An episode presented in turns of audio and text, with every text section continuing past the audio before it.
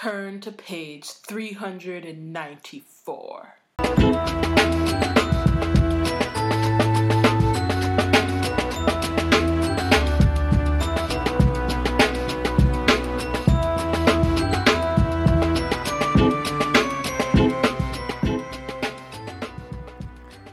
Welcome to Wizard Team, a Harry Potter cast for true Potterheads. Each week we discuss a chapter from the series with all of our knowledge of the world of Harry Potter. Be warned, this is a spoiler heavy podcast. I'm Robyn. And I'm Bayana. We're really excited to go through these chapters and discuss all of our thoughts and feelings about the book. Today we are wrapping up Harry Potter and the Prisoner of All right, Azkaban. Um, Professor, we have some announcements and reminders. We want this podcast to be interactive and want to know your thoughts. So please feel free to tweet along with us and use the hashtag Wizard Team to follow along. Have you ever wondered what it would be like to be black at Hogwarts? Do you want to write about it? We are working on a project called Hogwarts BSU, a collection of stories, fan art, etc., illustrating um, life at Hogwarts for black people and black wizards and witches and warlocks and sorcerers and things. Um, if you would like to submit, you can check out the website for guidelines. What's the difference between a warlock and a sorcerer and a wizard? I have no witch? idea. I don't even know. And a mage. and a mage. I don't know. Neither do I. Something to think about.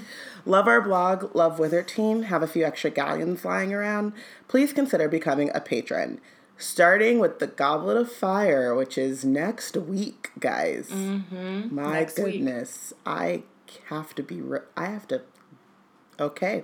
Um, we will be video recording the Wizard Team episodes, and patrons will have access to those videos. So when I say, oh my God, you have to see the look on Bayana's face right now, you can actually see the look on Bayana's face right now, which is usually like this childish enjoyment and giddiness or this like look of utter horror at something that I said. Um, So if you check the link at on our website, um,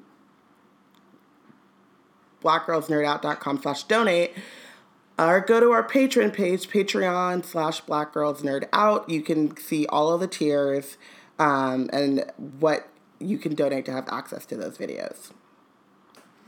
Um, if you uh, want to support us but don't have the funds to do so, please rate and review us on iTunes. Um, if there is a rate and review on Google Play, on Stitcher, please do that as well. Uh, usually, the higher rated, the more people can see it and find us, and then maybe they want to support us and they just don't know it yet. Do you see how this works, guys? It's just all of us in this thing together, trying to make it sustainable. Let's do this as a team. Um, also, subscribe to our newsletter. Most weeks we share nerd news and links to what's been going on. So if you want to be in the know, be sure to subscribe. Um, you can go to blackgirlsnerdout.com to do so. And uh, always, as always, follow us on Twitter at We Black and Nerds. Like us on Facebook, Black Girls Nerd Out. Uh, join our Wizard Team Facebook group. If you search hashtag Wizard Team, it's a closed group, but everyone gets invited. I mean, if you ask to get invited, you get invited. Um, and then if you get froggy, you, you get benched or cut from the team, actually, as we like to say. But no one's been froggy. It's a great group. Everyone's really supportive and writes pretty cool things, and everyone's awesome. And we talk about all sorts of loveliness. So, Potter fandom news. Um, okay, so not a bunch, but uh, J.K. Rowling has confirmed that there will be five Fantastic Beasts movies. Um, why? Not quite sure why there needs to be five, but we haven't even seen the first one yet, so maybe we'll see the first one and be like, oh yeah, this needs four sequels. Um, It's, we shall see. it's true. It's a whole. Um, they did a Fantastic Beast live chat with uh, Jo on Twitter last week. I think it was Facebook, Face like Facebook Live or Oh, something. okay. That they were live tweeting it. Ah, because I don't go on Facebook, Yeah. so that makes sense. Same, for reasons that have been made clear Yeah. in the past few days. Yes. Um, so she was answering a lot of questions. Um, this was the biggest bombshell that came out of that for sure.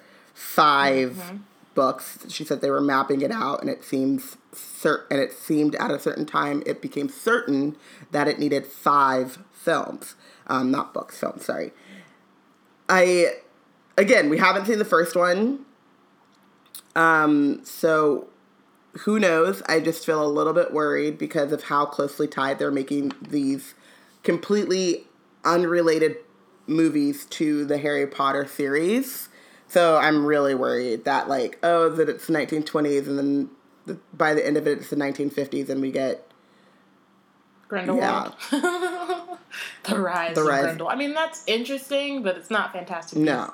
Um, yeah, I'm I'm similarly worried. Also, just like for like I know myself, um, I tend to, and it's like something I'm kind of dealing with right now. Like sometimes when I think of story ideas, I tend to like get ahead of myself. You know what I mean? Like I map it out, and then it's like this is an epic thing. It's gonna take like nine books or some shit that's like really extra and doesn't actually need that.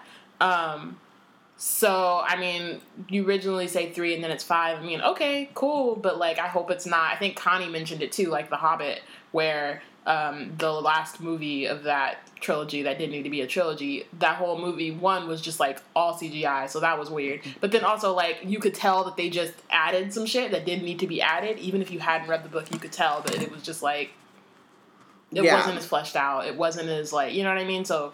um yeah, I don't know. I mean, and in which case I say I, anyway, so I I'm a little bit less on the Hobbit train because there was like you look at the Hobbit source material and you're like, come on, man, this don't need no three that books. shit- This don't I mean three movies. This don't need no three. No, it absolutely movies. Not. It really didn't need. this doesn't have that, so you know maybe she's going around and like maybe Newt's gonna be in the U.S. and then he's gonna be in um, Brazil, and we get to see the Brit, which See, and I don't wish that treatment on any other country, and that's the other issue. Right. That's like might be, um, like just not a good idea. Just from her track Britain. record, yes. Um, Just go back to Britain and it'll be fine. Yeah, You'll be good. You could even go to like just go back to Europe. Like go to France. You already talked about Beauxbatons, whatever. Y'all could have whatever. Just like stick to Europe, Don't stick. Leave stick us to what you know, please. especially like Brazil, which has quite the history and still has a lot of things going on. And there is also this confusion that because oh they're Brazilian that they they don't have race racial issues and they definitely do. Um, didn't they have the largest number of enslaved people? Like yeah, yeah, in the world at one point. So I just feel like we can't skip. That, it's also like a very segregated country to this day. Um, yeah, exactly. I just I am skeptical about how this is going to happen. Um, primarily because it seems like she's branching into other cultures and worlds. If she were to just stay within the culture that she knew, even if you go back in time, that's something. It's different. It's a different like time. period, You know what I Mhm. mean? That you could explore. Um, or take or Oh. take the time to learn and Mm-hmm. fully understand and don't wikipedia and then ignore the things that are uncomfortable Yeah. also this reminds me that if you are in the la area we will be talking about all of this stuff or i will be Oh, yeah. um Bayana's got to work and she's in chicago now her problem if she never left me she would be there too I would just I would be broke and probably couldn't go. Um, yeah. Or I'd be in another job there where I couldn't go. So whatever. Um, I will be at LeakyCon. There will be a ton of people at LeakyCon. LeakyCon is was at one point um, the biggest Harry Potter convention um, that I had always wanted to go to, and then they stopped it for a while, and now it's back. And not only is it back, it's back, and it's in Los Angeles. So I'm going to my first LeakyCon. I'm very excited. I have four programs because I was like, all of the things. Um, possibly five now because I might be on a cursed child panel. I think that is definitely happening. So, um, yeah, there will be a lot of this kinds of discussions, and I will, if you can't come, I will live tweet and you know give you try to give a good view of what the conversations are, but. I, I have no doubt that this is going to be a huge topic of conversation because she just can't get out of her own way. It's nope. so sad. To, would you have ever thought that Jo would announce that she is writing five movies and our reaction would be, ooh. right? Right? Like, I low key want to go back. Like, at some point, I'm going to go back to like when we first started this podcast and like hearing about like about the cursed child coming out and like the first fantastic beasts trailer and us being super excited and like this is so just great. childhood like, joy. oh you sweet summer child. Like what? Because what you did yo, not expect. It, i didn't i like just a year ago did not expect to be sitting here like okay then? Like, is this a good idea? I'm not really i'm sure. not sure. um, you and again, guys, uh, this is my own thing, but I am a community. I'm a professional community manager, and I feel like not just for my own personal career, but for the good of the world, I need to be Pottermore's official community manager. I need to be in the room where it happens. Someone needs to be in the room where it happens so they can say, um, well, if you go and look at what's happening in the fandom right now, this don't seem yeah. like a good idea. No. Are you sure? Have you thought this through? You gonna piss a lot of people off. Just like how do you do that? How do you go from creating this story that's like so like inclusive and like speaks to so many different people of so many different backgrounds and like countries and who speak different languages and all this kind of stuff. And then you're like, okay, great, I'm gonna give them more stuff because they loved it so much. Let's alienate all of them. How? It's because when she started, she wrote from a position of what she knew, and it's very easy to relate to realism and realistic mm-hmm. stories, even if they're not set in your country, even if people don't really look like you. Hello, Black Hermione, the whole Luke Cage of like, Luke Cage shut down Netflix, and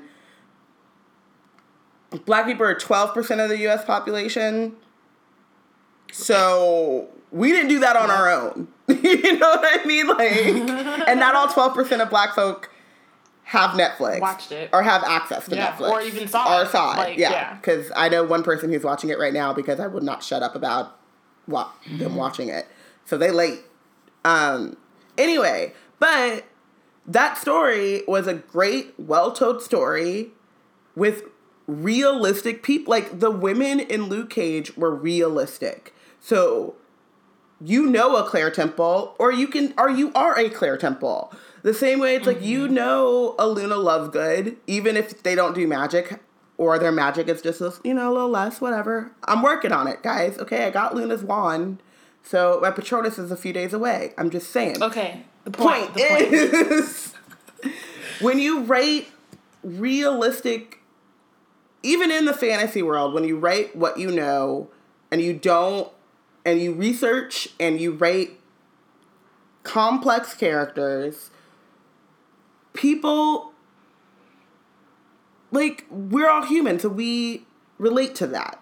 When you get lazy and think, "Oh, I can just slap some color on this person," or do like or try to replicate what I did last time, but not it's not the, the same because you put it in a different place. There's, there's a different context. Um, yeah, I. I'm still stuck on Seraphina Picquery, who must be the baddest bitch. I mean, she obviously was somehow right. Obviously, because she just single handedly just like stepped over every fucking glass ceiling. Look at Hillary Clinton right now. Look at the bullshit that woman is going through in and 2016, like, and she yeah. is a white lady. Mm-hmm. But a privileged white lady. but this Night in 1920, this woman from Savannah, this black woman from Savannah, Georgia. Mm-hmm. Mm-hmm. Like I just saw this thing on Shirley Chisholm. Super bright, smartest witch of her age in the 70s couldn't get nothing. Like, you know, like but this black woman from, From Savannah, Savannah, Georgia, Georgia. in 1920. Mm-hmm. Okay. Yep. No, she was born in the late 1800s. Right. So, okay. It's just I don't I don't believe it. I'm It's- sorry. I just, there's so many holes because it's not. It's not believable. not Okay, let's not get into this because we have bonus episodes where we will speak on that. Yes. And we have to wrap up Prisoner of Azkaban. She guys. gets to bust out her spreadsheet. Is the spreadsheet open? I'm really excited Is about the that. spreadsheet ready? Um, it is. It's on a different tab, but I. Do Are you it. ready? Are Um, you- But we'll we'll do that. At, we'll do it in the. I know, but I'm just. I'm ready though. That was like the first thing I pulled up. I was like, oh, I'm gonna need this. I will need this. Um, Okay. yeah, but we'll do that a little bit later. Um, So I was thinking we should kind of just go like semi in order. Yeah. Um, just go through it. because yeah, I wouldn't just Um, say though, off top, like that was a. I don't remember. I every time I watch them, I guess it's like shocking to me. That was a tight two hours. They were like, it went really fast. We're getting in and we're I getting feel like out. We say this every time. Um, and I'm sure it's because of like the way that we're, co- you know what I Mhm. mean? It's the way that we're coming at it, where we've been like reading this book for months and like really diving deep into the chapters. Um, so like watching the movie makes it seem like y'all just skirted over everything. Y'all just like, all right, we we got to get through it. Get three three little di- three little A line per chapter, if that. to get this moving, and then we just keep keep going. It was it was like weird, um, and I wonder if I'll ever watch these movies the same again after we do this. After like the whole experience, because it does move so fast, and we have gone like we're like all under the. we got the went- text, we got the subtext, and then we got that deep dive. yeah, we're doing a lot, and I feel like it's gonna change us forever. yeah. Um. All right.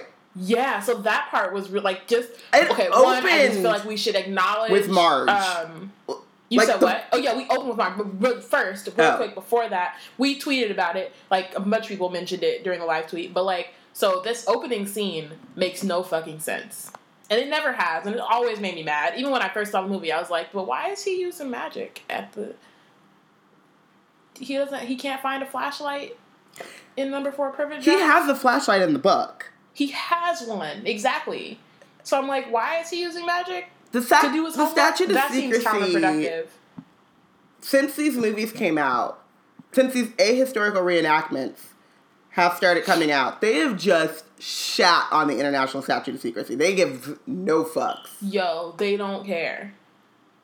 None. Like, not at all.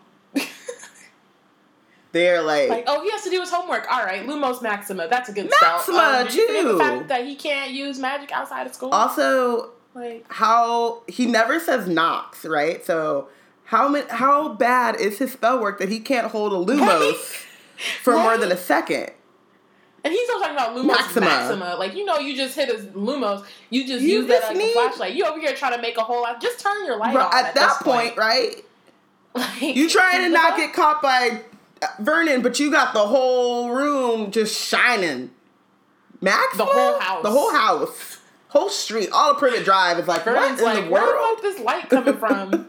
Like, it's the opposite of a blackout. He's in Hogwarts later, and it's just like Lumos walking through them enchanted, Right, and it's cool. enchanted and haunted halls, but at Privet Mm-hmm. Drive, Lumos Maxima, Lumos Mm-hmm. Maxima.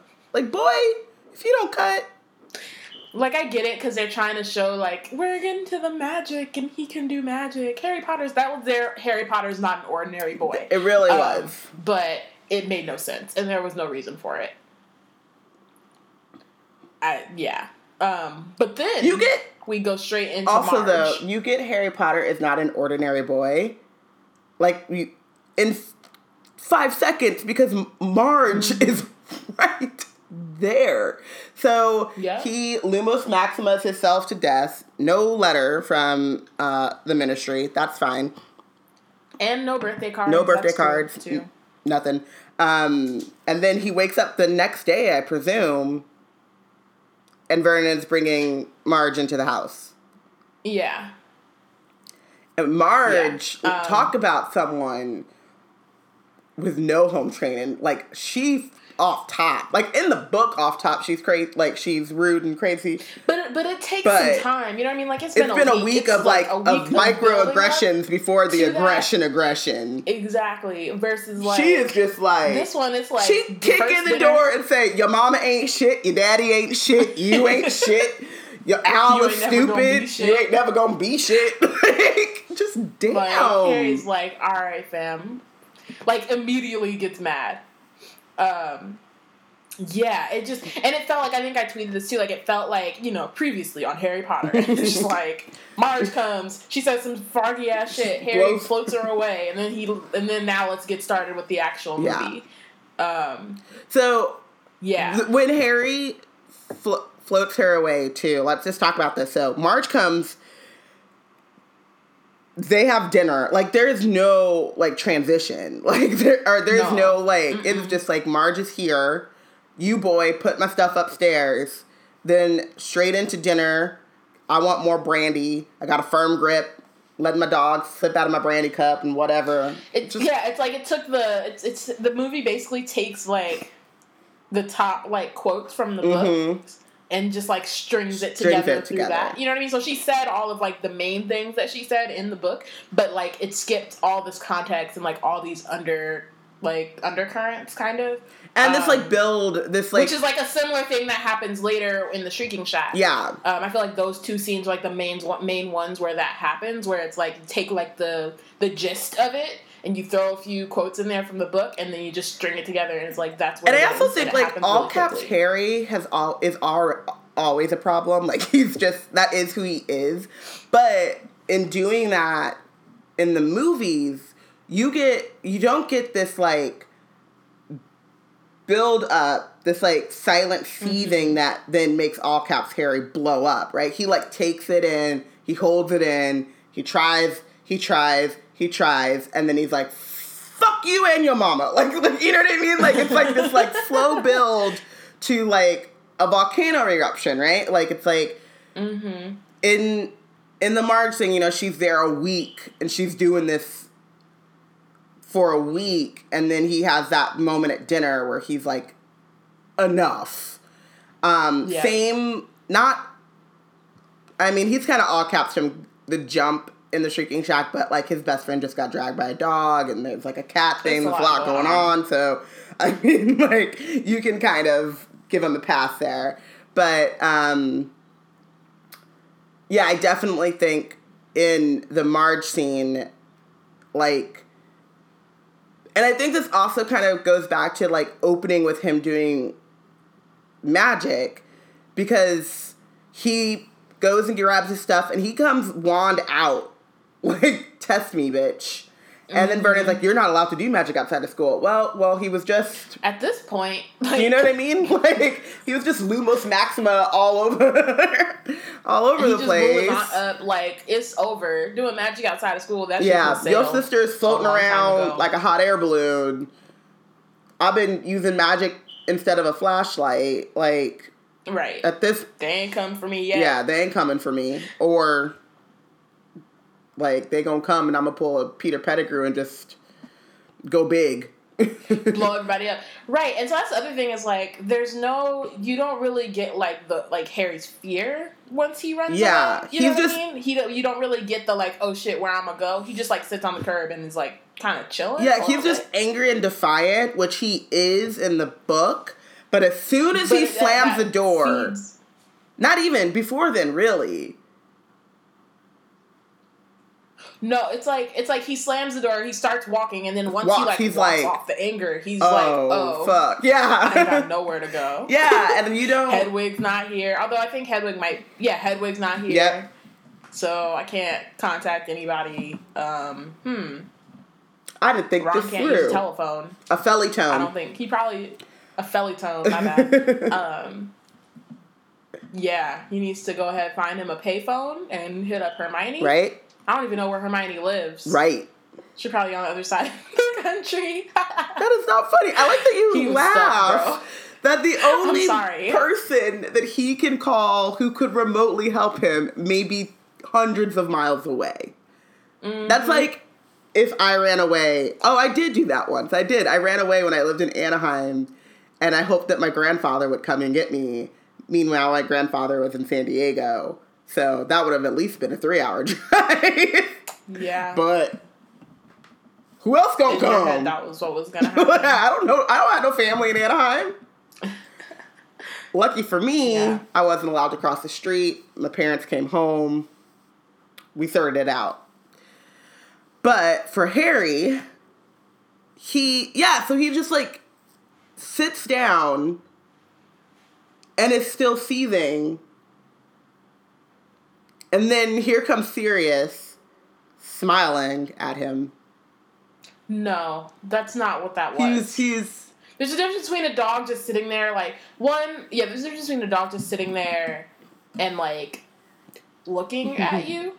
Um, even if he bares his teeth, you could be like, "All right, yeah, he could be smiling." Nah, this motherfucker barked, growled. growled, and then barked. Like, why would why would Sirius do that? Maybe 'cause he was like- I get it. It makes it. It's like, oh no, it's so Yeah. scary. It's this dog that's like in the bushes. But like, if you read it in the um, I mean, you read it in the book, and it's like there's this dog in the bushes. That was creepy enough. Why is it staring at me? Oh shit! Let me pull my wand out so I can make sure that it's not like oh like a pack of dogs Yeah. or shit. And then then the night bus comes. Cool, but like a dog just comes out. Why Comes- like why would Sirius? Because he was like, and then, Why are you out here so late at night? Don't you know that there are dangerous, notorious mass murderers on the loose? no. He was scared. And in his scare No. and his like fear for his godson. Robyn, you don't have to. Robyn, you don't. You don't have to justify the writing of the movie because you love Sirius so much. This is just a poor depiction It's of Sirius. true. That's it. You don't have to. You don't have it's to true. They it. did serious dirty here. You can just. You can just. he yeah. is already not acknowledge that part. It's Sirius fine. already has impulse control issues, guys. You do not have to go. Go and add some shit that don't make Yeah. no sense. Come on, him being there is an impulse control problem. Like, just leave it there. That's cool. Um, but then it also adds to like the grim stuff, which I, um, you know, I, I mentioned like early on when we were reading this, like that I don't really like the whole grim like subplot. Yeah. Um, and I actually think that the movie is a large part of that. Um, Because of one person telling you it's like catching smoke. You, no, okay. no, no, that's not why. Okay. That's not why. It's because they they started so they started like it's just kind of weird. They like it's a little bit too it's more aggressive in the movie than it is in the books. I Yeah. think. Um, and so like there's that part like when Ron almost get like about is about to get drug under the tree by Sirius, and she, he's like, "It's the Grim, dude." No, Yeah. like the whole point is that it's Harry who's been seeing the, or who's been seeing the Grim and hasn't told anyone, or that like Also, um, there's no. Trelawney's like, I see the Grim, but it's like no one else is like seeing random black dogs like, look, it's the Grim. Like that's not really what's happening. You know what I mean? And Um, also, there's no like moment where you get a reassure. Like I think Hermione kind of rolls her eyes, but there's not like that moment where McGonagall is like, "Y'all." I know we barely get McGee I in know. this one. I would have loved But you know to what see else? Maggie It Smith kind of. hit that. I don't speak ill of my of other professors, but, I we but we actually did need that scene because it puts all of that stuff about the Grim in context. It kind of reminds me Mm-hmm. of Keep the Secrets, Cursed Child, where we have this rumor, and I keep waiting for someone to be like, nah, fam, like that's a dumbass rumor. Right, like because at first it's just like centered around these like kids, these like thirteen. I think they're like thirteen at that point, thirteen to fourteen, and I just kept waiting for the adult to be like, "Really, Y'all know This this is some bullshit, bullshit. right? this is some. what is like, what are those like um."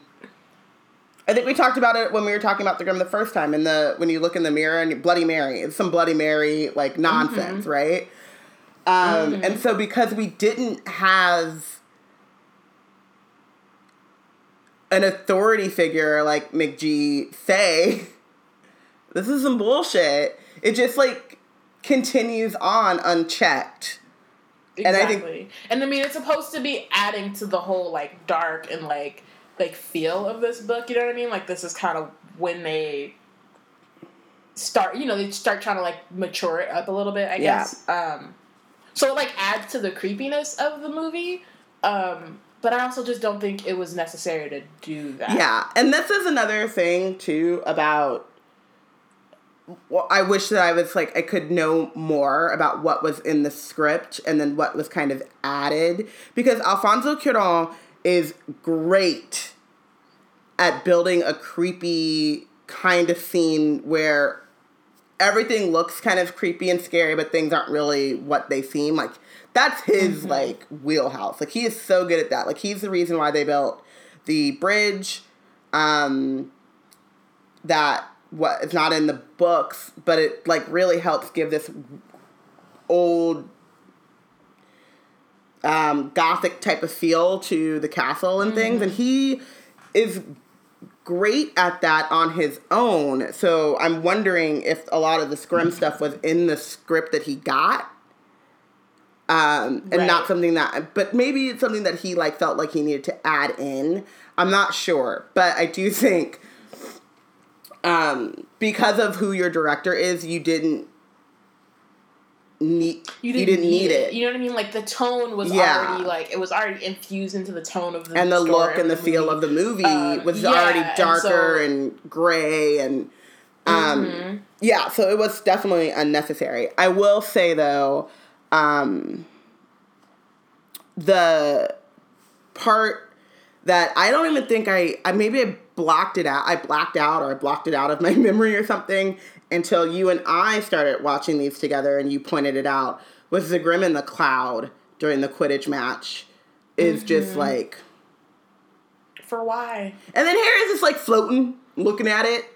Right. He sees it and he's like, oh shit. One, you see a Grim in a cloud. That's just you with your overactive imagination right. and you gotta chill. Two, like why are movie you? wise, they could have just had the dog sitting on the top of the thing, and Harry could have been like, "Why the fuck is there a dog? It's raining. It's all I can barely." Yeah. You know what I mean? Like the the whole like it's a trope, but like the whole like this thing appears, this figure appears. Oh God, you take do a double take and it's gone. Like that would have been really great. Yeah. Um, for that moment, rather than being on some like, oh, you see the, you actually see the, because that's actually the Grim, and Harry's not actually seeing the Grim in no. the story. So it doesn't make yeah. sense. Also, who the hell has time to be studying the clouds when they're playing Quidditch? Right. Like the other, that's like the one thing about it that like really takes me out of it too is like you were looking for the snitch. You're not looking at like, mm-hmm. oh, that cloud looks like a grim. Like, oh, let me internet like you what? Like you're not even Harry is Harry is so focused during Quidditch matches. He loves Quidditch. He is on that snitch hunt, like from the time the whistle blows, to the point where when there is a rogue bludger, he is still like, I got this. It took him a minute. It took him a minute to figure out that that's what was happening, and then when he figured it out, he was it's like, cool. "It's cool. I'm I got, I got it. it. Um, which is like, no, no, you don't. But still, he he didn't. He, didn't. he didn't have it. Um, but so so then that is just like one. It's okay. That's like you said. It's that then turns it into that's actually a grim and something that you should because the only person that sees Get checked out. yeah, the only person that sees like the um uh what is that word symbolic grim is Professor Trelawney. Mm-hmm. She's and she's just and she's making exactly, and she's a fraud and what Harriet is seeing throughout the thing is this black dog that he mm-hmm. then assumes means that he's seeing the grim, but he's seeing a physical dog exactly. in places that a dog should not be. Because Sirius has impulse control issues. But his mm-hmm. pet. I'm curious how nobody else sees this random black dog walking around the Hogwarts grounds. That's just something I just realized, just from the book too. Like nobody else is like, y'all see that dog? It just and also like that's a big ass dog. A big like that's like a mastiff or whatever. Walking across the grounds with Hermione's cat. Did nobody notice? Okay, that's fine. That was one of the funniest lines, by the way.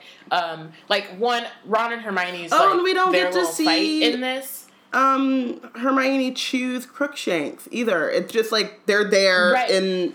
There are a couple things about about um, and I guess we can. Yeah, there are a couple things, and then um, Yeah.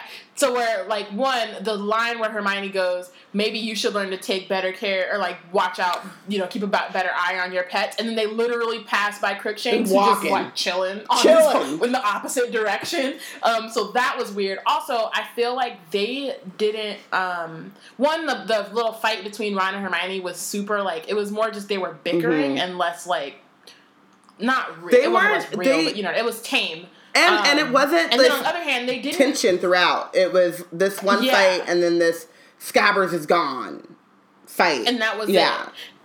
And then there's like the um, and with Hermione, like the only way that they showed like her using the time turner was like, "You were there, were you there?" How many times did Ron go? Was she there? She wasn't there before. How did she just get here? Did she just appear? Mm-hmm. Like, how many times are you gonna say that's the only way that they like? Yeah like showed to us that something was going that something was like off with Hermione, but they didn't actually show like what was really the indicator, which was like she was exhausted and she's like overworking herself and she's doing too much and she's having this also goes like, into the, um like superhero the Katnissification of Hermione. Yeah, the Katnissification of Hermione, which is like Katniss in Hunger Games has all of that stress, but she internalizes it and she shuts people out. Um, and she doesn't really break except for very different well, points. But that's her. Like, but I also think that when I say the Katnissification of it's less about because I do think I mean this isn't the Hunger Games team well, or whatever, yeah. but like the Hunger uh, Games. The books do a very like Hunger Games does a very like good job of like developing Katniss's character, mm-hmm. and like while that's her, you know, on the outside, that's what she is. Like she does have like deeper feeling, blah blah blah. What I'm thinking more is about like the trope yeah. of Katniss, and especially how it's portrayed in the movies, and then also, I mean, kind of the books too, but like just the strong, strong woman, woman, yeah, well, which is putting fine, it all on herself and all on her back, like, and then just being able to go and like kick ass yeah. or whatever. But it's like there are different ways to be a strong woman. Um, and Hermione is a different way of being a strong. Like it's not the yeah. same. So having her like just cool with like I I'm which uh, is kind of like like I'm not phased at all by the fact that I've been time traveling for a year. Like I'm not tired. I'm cool. Like I still got my wits about me. I'm still um but also, like, like I'm just throw Harry under this. Yeah, that's what I'm saying. Like, it was also like it wasn't just like this mental toughness, uh, and this is also kind of funny to think about because Katniss didn't exist when this movie came out. Um, exactly. So yeah, it is like it is the trope of um, that strong woman, but it's not only this mental toughness that they portray Hermione as, and this is like another thing that makes me upset about like the power of like visual storytelling over the books just because it reaches more people. If you see them like no matter what, like you can see a movie five times in the span that it would take you to like read a book twice or whatever. You know what mm-hmm. I mean? It's mm-hmm. just it's quicker and whatever. So those kind of traits live on in like the cultural zeitgeist and they're much stronger than the actual book Hermione, which kind of lives in the fandom and in like the real fans, but it's hard to kind of continuously argue the point that like no Hermione like yeah, she's super bright, she's super she breaks down and she's feeling this like the thing that they don't do, which we'll go into like the shipping type of part of it, is like she is alone. Mm-hmm for a large majority right. of this book and oh one of the get like one of the times in which we kind of celebrate is when Hagrid gets Ron and Harry together and it's like beyond what's happening with me and Buckbeak like your friend is struggling and she's supposed to be your like friend your best friend like you guys are in this together like this is who you're going mm-hmm. through these experiences with and how dare you leave her to languish like this when you can see like she was physically like not okay like busting out in tears and sleeping through class or you know what i mean? Like mm-hmm. Right it's like all these things like the even even like the way that she's portrayed in in these books. And it's really and i think this is really when it starts mm-hmm. you know what i mean like it's really so now that we're now that I've like seen the movie again and like we've been talking about it, like Prisoner of Azkaban is when this like character shift in Hermione starts. Um, like the previous two kind of stick closer to her character. Yeah. Um, but like even the two things that really were indicators of her breaking down, which was her walking out on Trelawney and her punching Malfoy in the face, um, as awesome as they were to see, like you know, actually see on screen, it was much more about her just being like, "Oh, I'm over it," or like you, you know what It I was- mean? it was a- much more like I'm a badass. Yeah. Less, less like I'm like having a mental breakdown. Basically, She doesn't I'm exhausted punch and Malfoy and then feel pride in that because that's not the kind Right. of person Hermione is. Like, she's like, oh God, like I've been pushed down to his level. You know what I mean? Like that's her reaction. Like she misses a class because she's still like hung up Yeah. on that situation. Like it, uh, and, and So, it's, yeah, it's the same thing of like I don't care how mad I get, how anyone like how much someone may deserve to get punched, how much I may talk about punching someone, how much I may you know talk a big game. If I ever get to the point where I physically hit someone, that is so outside of my character and what I believe and how I want to handle myself. Like that I have to take that moment of like introspection and be like, holy shit, I just mm-hmm. was like, I have just completely lost myself for a minute. You know what I mean? And that's what Hermione does, and that's, I think, a, a different and more important, like, not more important, but it's an important piece of that kind of life lesson that you learn. You know what I mean? Like to not take on more than you can like handle. And like even if you are very capable, there are limits. Even if you're magical, mm-hmm. even if you're the brightest witch of your age, there are limits to what you can take on and what you can handle. And that is a very important lesson for women to learn. All women. Yep. And so Yep. to completely flip that and say, you can handle anything, you can do whatever, you can time travel for a year and take twice the workload and be twice as good and wake up and your hair looks great. like, you know what I mean? Like, that's not a good lesson for anyone. Like, that is completely against the whole self care point of the book. It's a, yeah. Yeah, yeah, I yeah, and it was and it was frustrating because I think that that also kind of um, fed into like it's the way that they. On the one hand, that's the way that they kind of like elevate Hermione as to being Harry's best friend and like kind of push Ron into the background. And you had Um, tweeted at one point- to then shipping Harry and Hermione instead of Harry and Ron. And so I I was complaining about this keep the secrets with the cursed child um, about how Harry and Hermione have many like way more interactions than Harry and Mhm. Ron. Harry and Ron have no interactions on their own. Period. Um, and then I'm watching these movies and I'm like, okay, Harry and Harry and Hermione are having much more meaningful conversations than Harry and Ron. Like Harry and Hermione are getting shit done, and Ron's in the background cracking. Jokes. And you had tweeted like, too, like the only or- people um, are the only person more slapstick in these movies than Ron is Neville, and Neville to a Mm-hmm. certain extent is written in a slapsticky way um, in the books, For a and while, yeah. Ron is written in a he's witty, he's like sarcastic, he's not a he makes the that's not jokes. he he's is. not a joke. Except for the few Right, times when he exactly. is, which He is except a couple times, which he is, but always Um, always because he has a big head or or his ego gets in the way right like the times when he Right. becomes a joke is when his ego has gotten in the way of who he actually is um So yeah, so Hermione's like characterization and like elevating her to being like the second like main character, I guess, is what also kind of pushes Ron behind.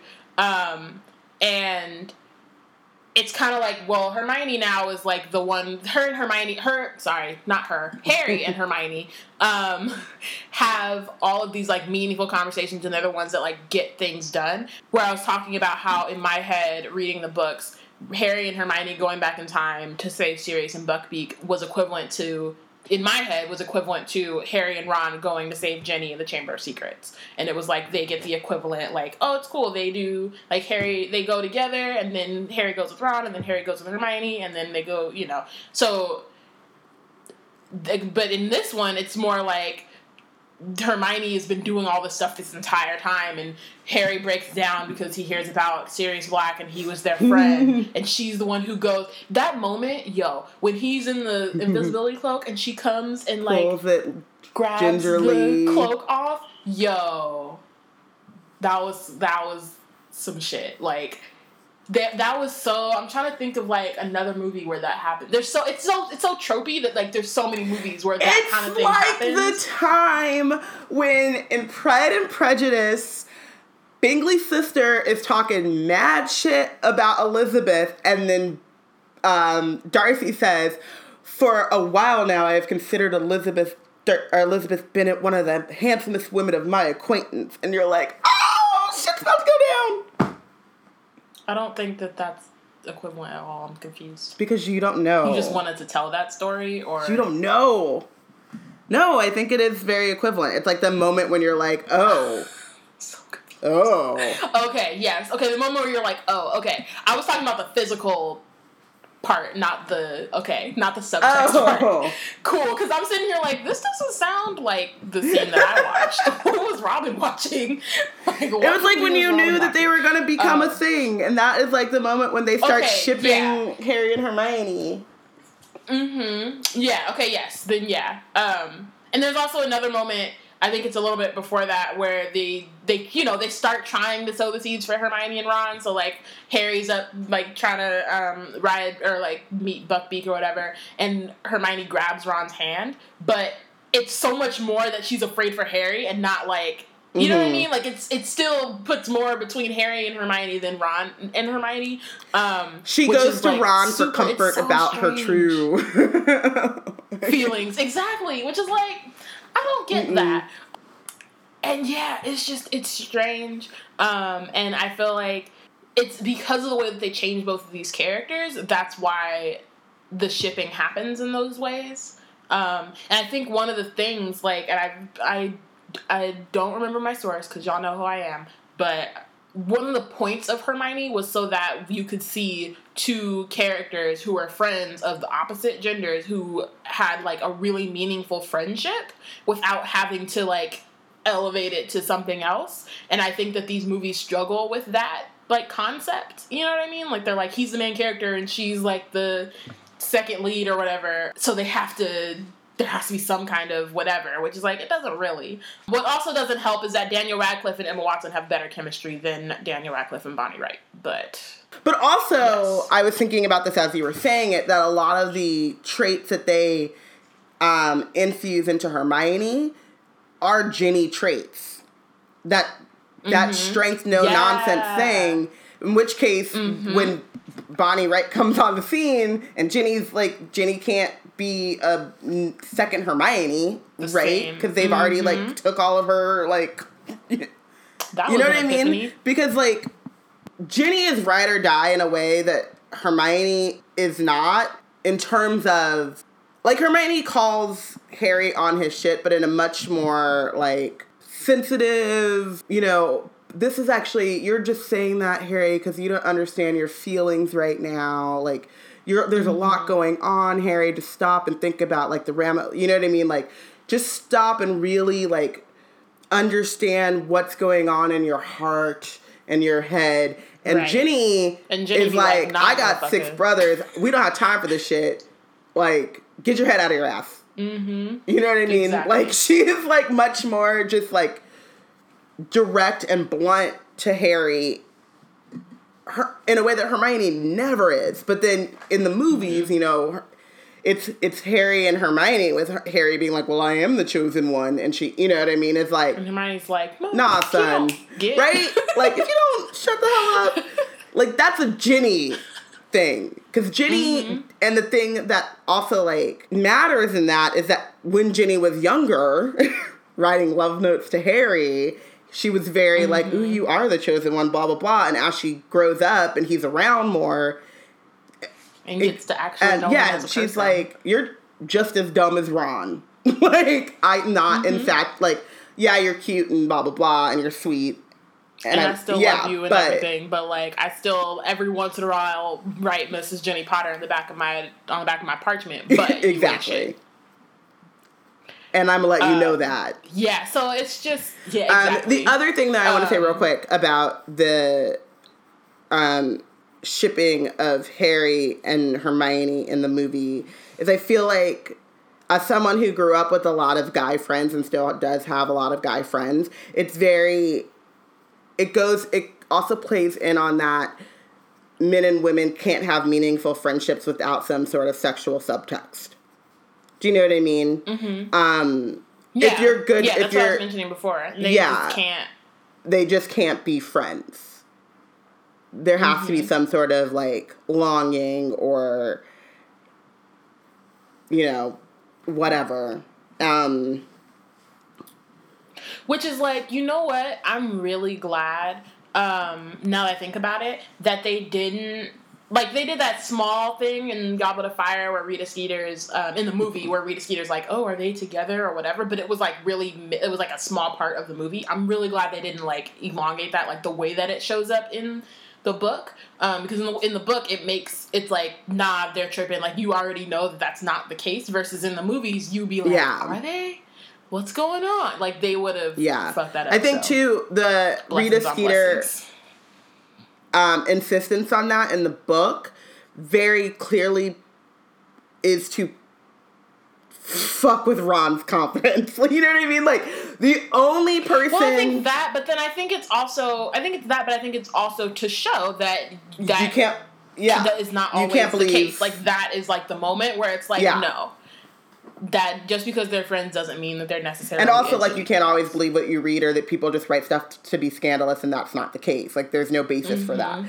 But I think, like you said, in the in the movie, that wouldn't have worked because you would be like, oh, well, um, Exactly. Okay, so let's move on to Um, really, really quickly, I feel like we should just acknowledge um, this weird little exchange between Harry and Remus, where it sounds like Remus low key held a torch for Lily slash they dated before or like had some stuff. Okay, I on. didn't, and Um, I was a little bit behind you. So when you were tweeting, I was like getting there, like, um. Mm-hmm.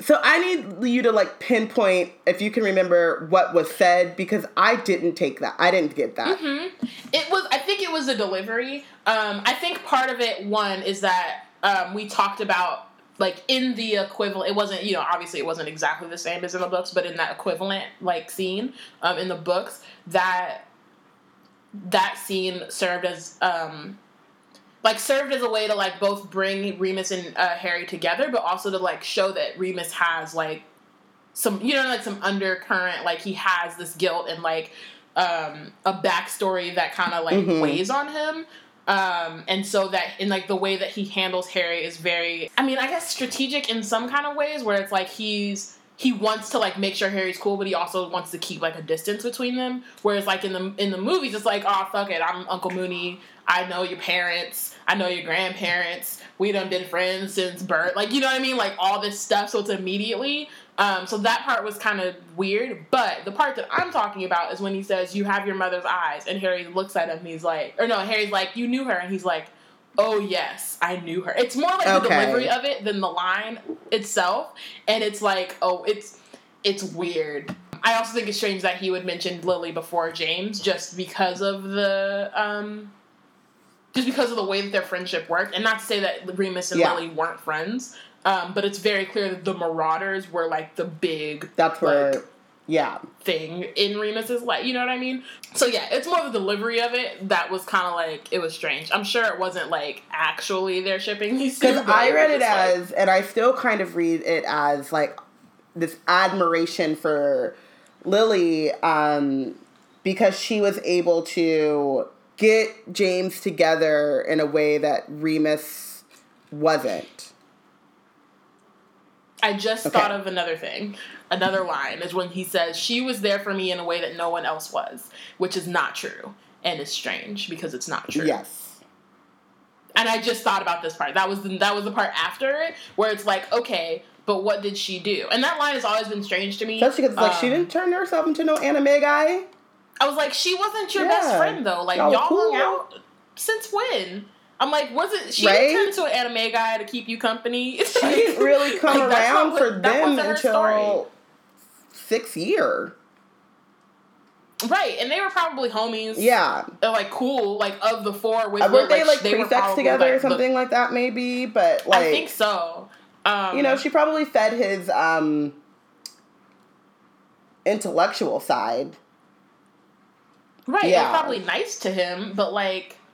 She was there for me in a way, really. But she was there more than your Mm. homies were there, to like literally change themselves. Come on now, Remus. True. Come on, bro. That is that sounds ungrateful or suspicious. Like one That or the other. What's really going on in the Gryffindor common room in the 1970s is the question that I have. Um, that is a big bro code violation. um, you know, it was the seventies. Only Um, thing. Wait, I don't know if that's actually true in the UK, but um, in terms of characterizations, I feel like we should also just mention Snape real quick do we have to? because he is like, I think so. I mean, okay, let's get over Um, with. yeah, no, he was like way more reasonable, which is like we've already talked about this, but I think in this particular book, there are moments where he's rude and like he uses like they they put like things that he said in the books in it, but it's like much much more tame and like obviously it's Alan Rickman, so he's awesome. Um I mean, part of me just feels like, like you don't the writers of the the the screenwriters couldn't as adults maybe or I don't know what I'm trying to say. I feel like they it's like they couldn't really capture or how they couldn't he really admit it to it- it themselves. seems- like they couldn't let a, an adult treat children that way without having some sort of righteousness behind it. Maybe because I'm like every time Harry gets in trouble from Snape, Oh yeah. it's justified. Like Harry, you're wandering around the ha- the castle at night. But even The fuck are I would doing? say even in um, the books, it is justified.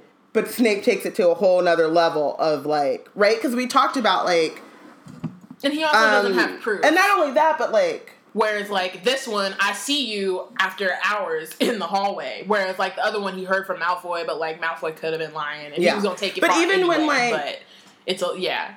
I'm trying to think. I'm gonna have to just go back to like um, Chamber of Secrets because I can't think of like a big moment because there were so many little moments in this book, and I just I'm still stuck on end of book Snape. But even in like Chamber of Secrets, y'all stole a flying car. You need to get in trouble. The mm-hmm. problem is, is that Snape then starts going in on you're just like your father. I'm sure you did it for some like, and it's like, no, man, how you gonna like? They did something mm-hmm. wrong. You're gonna be Yeah, expelled. ha, ha, obviously ha. they did it because they Like- wanted fame, and they and go like co- coming on the Hogwarts Express is too good for or is isn't good enough for the great Harry Potter, and it's like. Like that's some that's some your shit. Like you brought that here? exactly. That's not It's like I based on where that came anything. from, you know what I mean? I just Like I'm get telling on you, the- I couldn't get in the. I, couldn't just get on the platform. train. And like, yeah, I did something wrong, but Yeah. like he always inserts um what he thinks Harry or who he thinks Harry is, despite all of the evidence to the contrary. Right, and he does this in that scene where he's like, where where Yeah. Harry is looking for Peter Pettigrew, but Harry is actually acting. Yeah, arrogant, Harry- So Harry comes like, back at him I mean, with some like wrong. super Because literally, Ron, Snape is like, "The fuck are you doing outside?" He's like, "I don't know. yeah. What are you doing here?" Like, you know what I mean? Like, um, it's weird. And then I also think like going back to that scene where Neville tells Remus that Snape is um his biggest fear. It doesn't hit hard you know what i mean? Because it's like it immediately like the class is like it's a fun class versus like hey you know they're facing their biggest fears and this boy happens to be a professor and we don't that's like the and that's actually the 1st time Mhm. we see snape like as like this as boggart snape. So it's like it doesn't like obviously if you've seen the movies or whatever and you know he's like the mean one it kind there's kind of context and we've never really. had we've never It's had like- potions scenes where it's not Snape versus Harry in the movie. So, mm-hmm. or he like you know he hits Harry and Ron because they're talking or you know whatever. But there are numerous scenes in the books of Snape versus. I don't even say Snape versus Neville because Neville's not holding his. It's just Snape Yeah. beating up on Neville, being rude mm-hmm. to the Gryffindors as a whole. Even in the turn to page 394 scene, we get this like moment where he is like, Do you have to be an insufferable know it all to Hermione, which is rude and uncalled for. But we juxtapose that with Draco's over here howling and doing whatever, and yet you take points away from Gryffindor, and we don't also get the like clap back from the rest of the Gryffindors.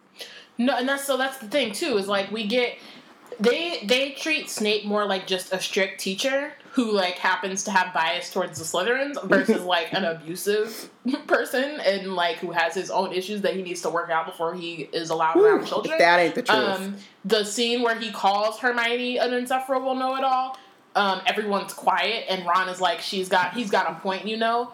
Where, in what situation, what universe is this in where Ron does not stand up for Hermione after being called out in like a completely unprofessional and like disrespectful way by a teacher? But- like that, it made again- no sense. It wasn't funny. I don't under like it doesn't Again. make it doesn't make sense, especially it especially because it's like indirect um, opposition from what was said in the book. Like Ron went off on Snape in the book and then got like Yep. detention for that shit, right? Also, Ron So I don't. clap back so fast, and then everyone was like, "Ooh, you might have, Exactly. you might have taken, yeah, You might a might need to take a step back." And, he, and what he said was It was- no, what it was said to- was hella reasonable. Wasn't he like, why would you ask a question if you don't want to know the answer? She knows the answer. So I And this is also after like Snape poking at her. This isn't the like or whatever. But the other part of that, Mm-hmm. like which just hit me, is um keep the secrets, Ron. Well, it's not mine. I don't, that's up with that's them. That's that's that's them and them's. Harry's like, I'm gonna go. I'm gonna go return the crystal ball. I'm not going back up there. What? Ron, who the fuck are Yeah. you? What have you done with Ron Weasley? With the real Ron, Ron Weasley? You're an imposter. I don't know who you are, but Like, you are an don't imposter. Someone check the potion Yo, stores. who who took? I'm saying who took Ron's hair in his sleep and put that in the Polyjuice potion? Everybody, I want you to check. Go check Snape. Snape, you got any? I want you to check all the trunks, Like- make sure there's not no hidden compartments. And Ronald Bilius Weasley is Right. just sitting down there, stuck somewhere, because that's not him. That's not my man's. I don't understand. Also, though, that part is interesting because um, it goes to how much they're speeding up these the story because that happens during Harry's finals, so Ron wouldn't be there. Mm-hmm. Um, so you wouldn't Right. need this excuse for Harry to go back up there to get the um Yeah, but instead it happens right after Knocked that. off, that was yeah. the crystal ball that Hermione knocked off the table when she went yeah. to. So he when she, needs an like, ex- he needs a reason to go back Um, to face Trelawney so she, he can get that prediction. Um, but Sirius in the crystal ball talking about. I didn't see that. I think I blacked Why? out. Really, it's right before Trelawney comes up and gives and says the um, prophecy. So he goes up and then he sees a crystal ball, and then Sirius's face is in there, and he's like whispering Harry Potter like he's Voldemort or some shit. And then, then Yo, uh, Trelawney. I swear to God, my brain is like, nope. I have no recollection Yeah. of that that whatsoever. happened. That's oh wow. Um, okay, Um, can we? I think I think another thing um, that I, am just thinking about is that we get a lot of um, I think it was Remus and I think it was Sirius too. We get like a Dumbledorification of like all the uh, like adults who are Mhm. like reasonable. You know what I mean? Like once Sirius calms down, then he starts like Starts just spouting wisdoms. um, yeah, and I'm like, oh, this is strange. And like Remus has been doing it the whole book, and that's like you know what I mean. So it's We less so that, but like we don't get. I feel like Sirius says a Dumbledore line, and I can't remember Mhm. exactly. I feel like it was towards the end. Um, and we don't get that like connection between. We don't get that situation where Dumbledore should have told Harry about Yeah. the prophecy. Uh, um, I think Because they um, just don't the other thing that someone although Oh. kudos to Dumbledore. Sorry, kudos to Dumbledore for that A one A plus. Look at the Like, sky. That was, that was lit. this is called that was just look at these strawberry patches that Armando Dippet had planted in his when he was headmaster. Like that shit was like so good. inspired. Bravo. I want to go. Well, I want to come back to the characterizations, but I think I want to get this out of the way. Also, I've been looking forward to this for a very long time. It's like know catching smoke with your bare hands. Let's talk Fuck about that him. kid. Why? He's the worst. Why is he the worst? Why is he there? Okay, but literally there are two lines that he has, and neither. Well, well, the first one is like relative. Like they should explain what the grim is, but anyone else could have done that shit. The second one, why was he in that scene? It was a dumb line. There was no reason for him to say it. He doesn't. The other thing is, is he he's a Gryffindor so in this why one, is right? he there?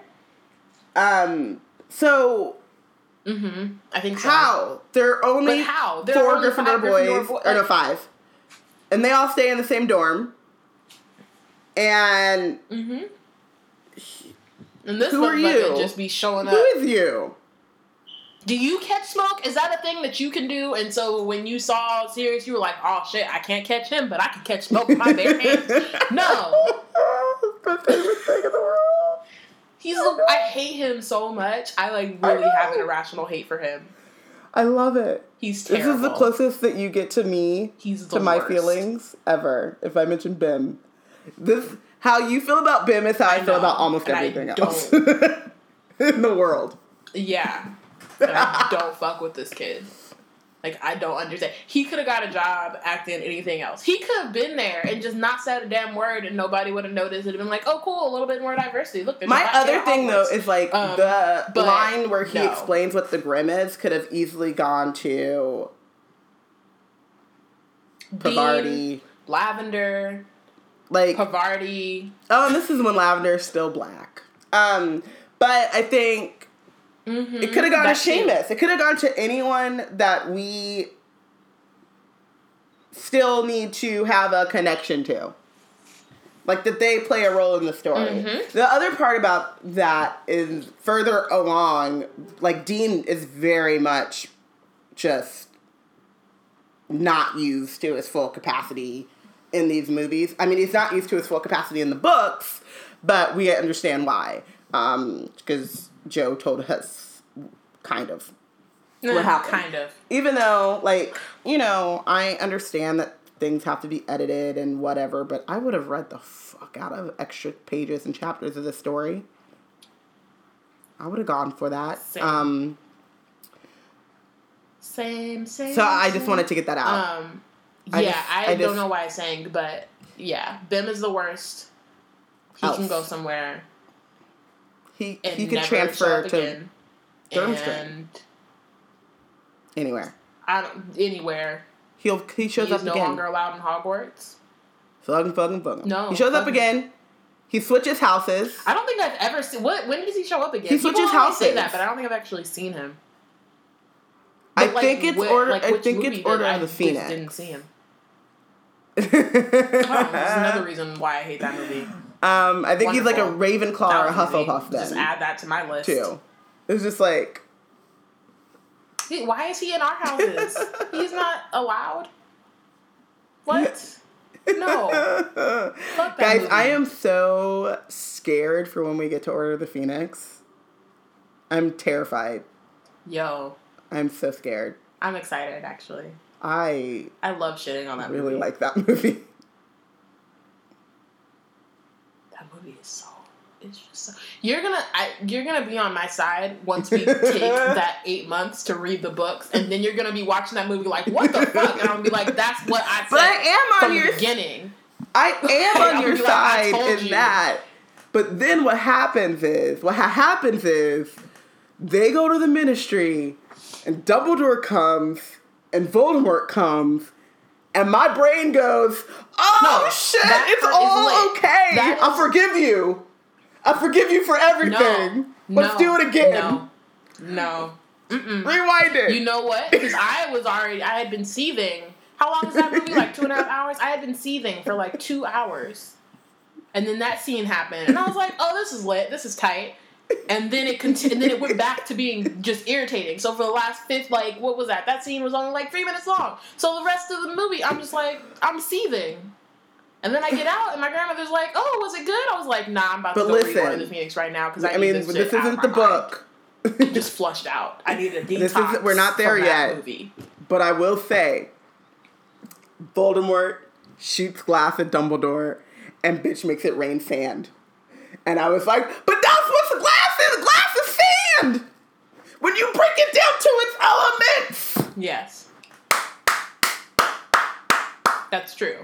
That movie is still garbage. Who? You mean that movie is Hot Hot Fire? Fire. I agree. Hot Fire. No, no. And Umbridge is like that's not actually so what I meant. terrible. Um, I don't But appreciate I thought you that's what putting words said. in my That's mouth. what I heard. Anyway, so let's go back to the characterization. No, it's not what I said. Because, Earl, we got so long. We literally have like a year. Over a year. like a year and a half to- before we, have, to deal with that movie. We to before we have to watch the movie. Yeah. I'm scared. Yeah. Um. So yeah, I mean, I think we talked about most of them. Oh, the other one, the scene that I want to talk about. Dude, the I think I think the characterization of Um, Sirius is both kind to him and annoying to me because the things that I love most about Sirius are his impulse control issues. And so we do get the like Yeah. only one will die tonight. Yes.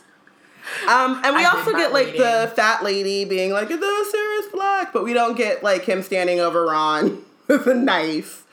Um, Mm-hmm. we do get We get him dragging him under the tree.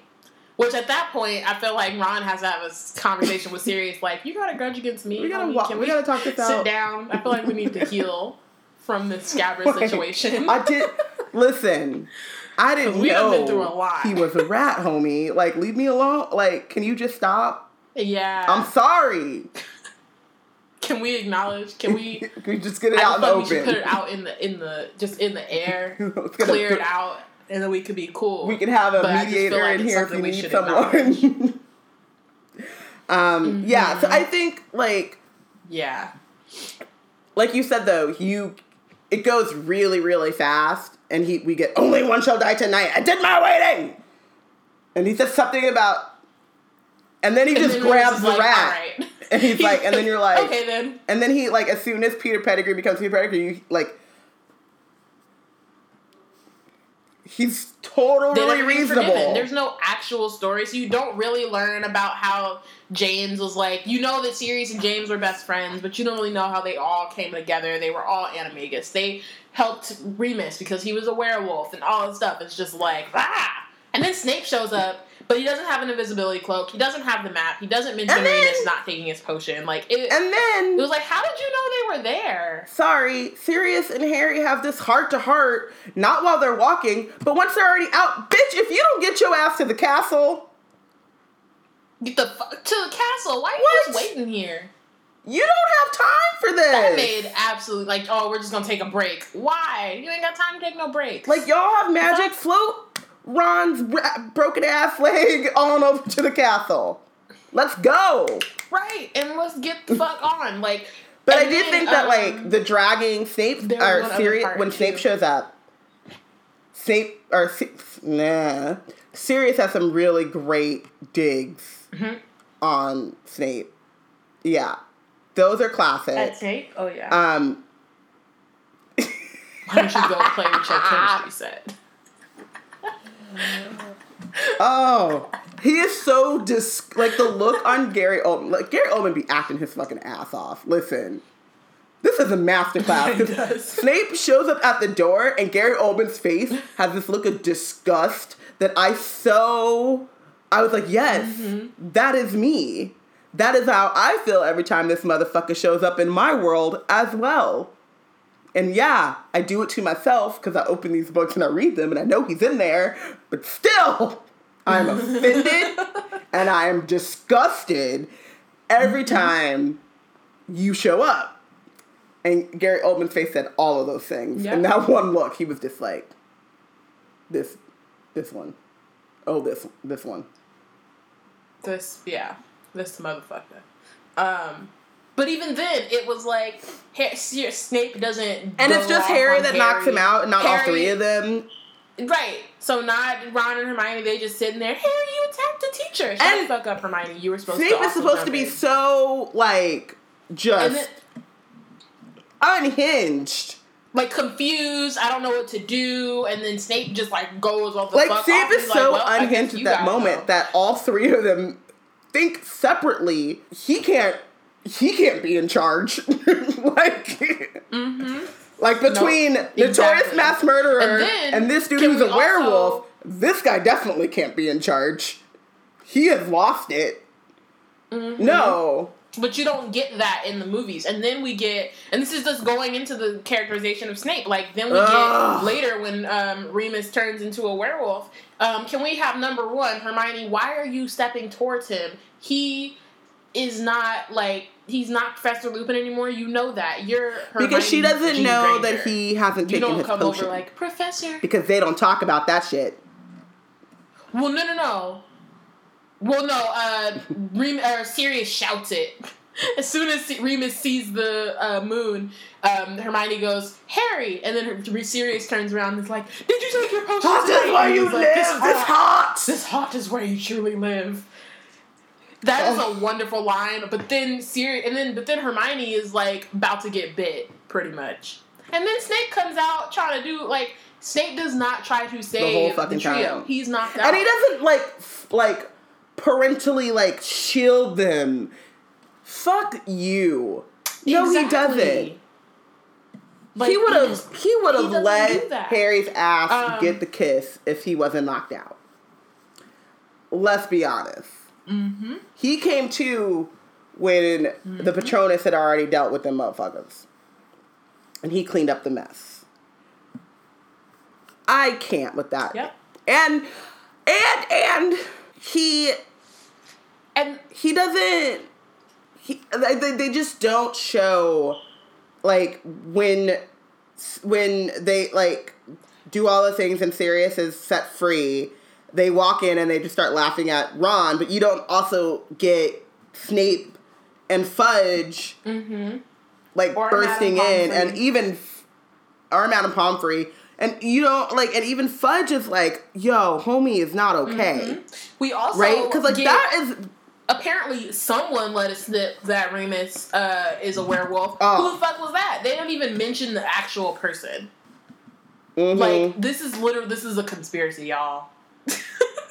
it is because like the fact they're This is like, why we got them like, motherfucking there, Snape it stands. No, Snape fucking like outed you because she was pissed that your homie got away. Like that is a We had nothing to like thing. outed you. Like this is how this is. This is it. Every motherfucker who loves Snape, I'm just gonna be like, when's the last time you read them goddamn Mm-hmm. books? Don't come at me with no movie Snape bullshit. I love Alan Rickman too, but who he played is not the same person at all. It's not the He same person. the same way.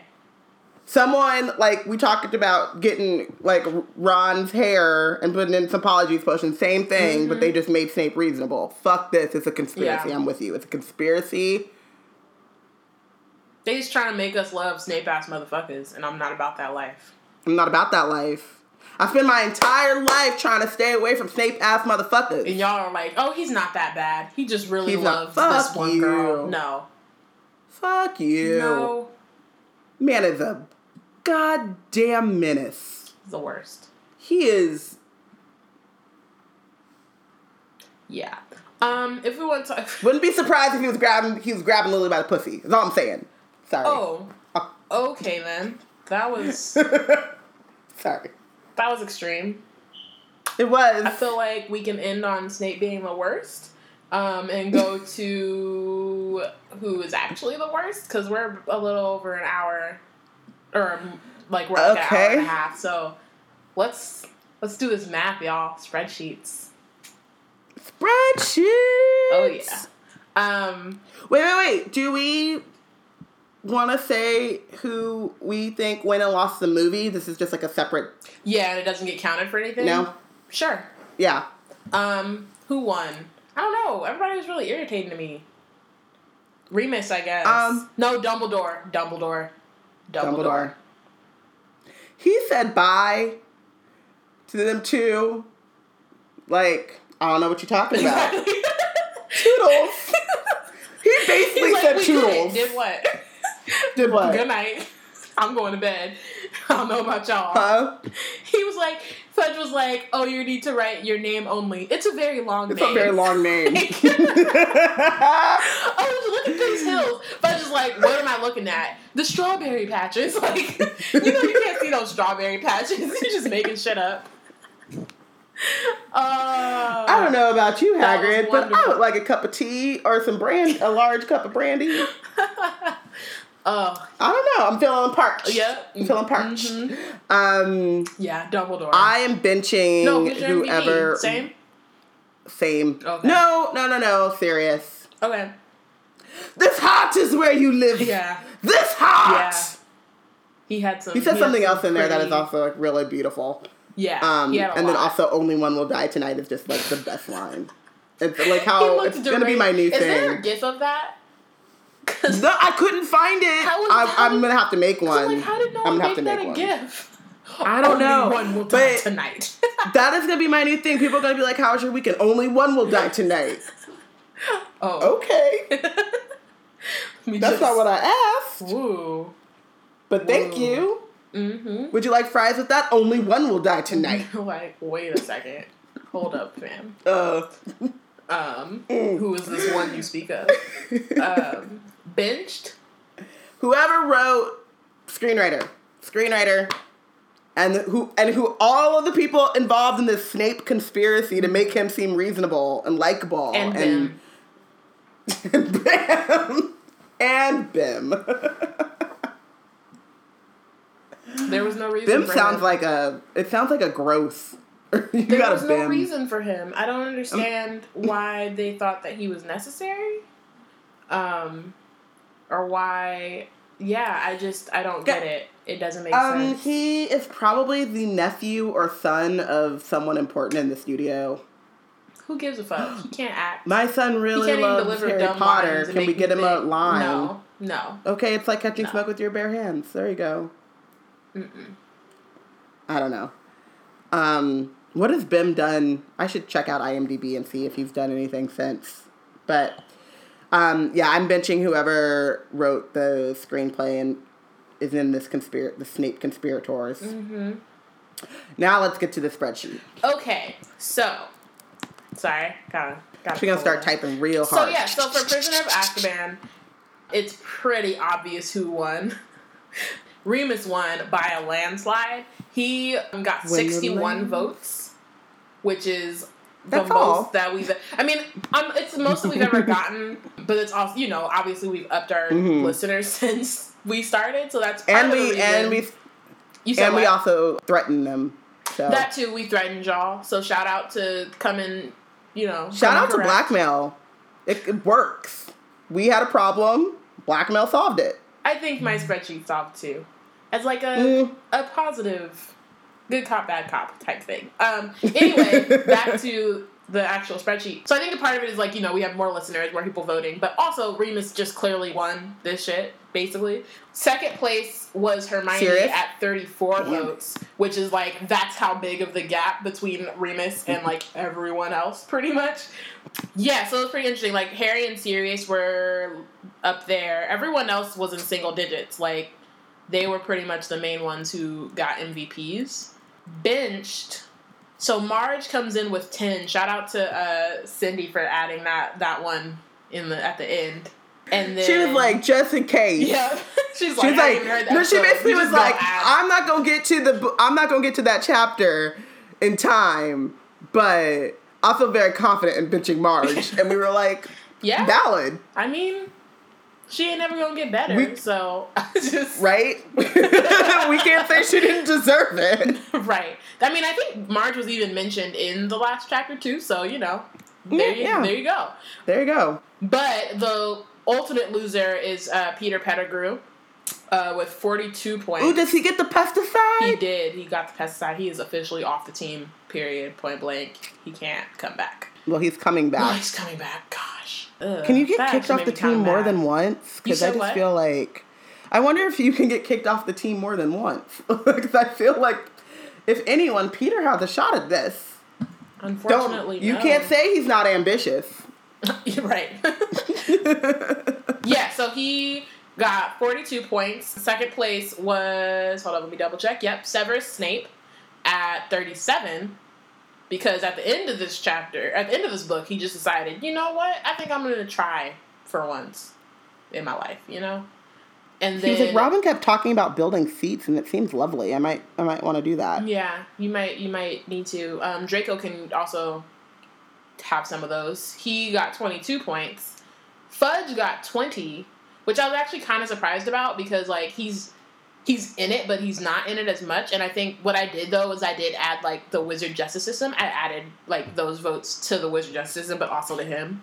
Kind of like when we Mm. bench the Slytherins, I add them to like the specific ones that we've already like have on the list. So I think that contributed to it, but I also think that he was just fucking up as usual.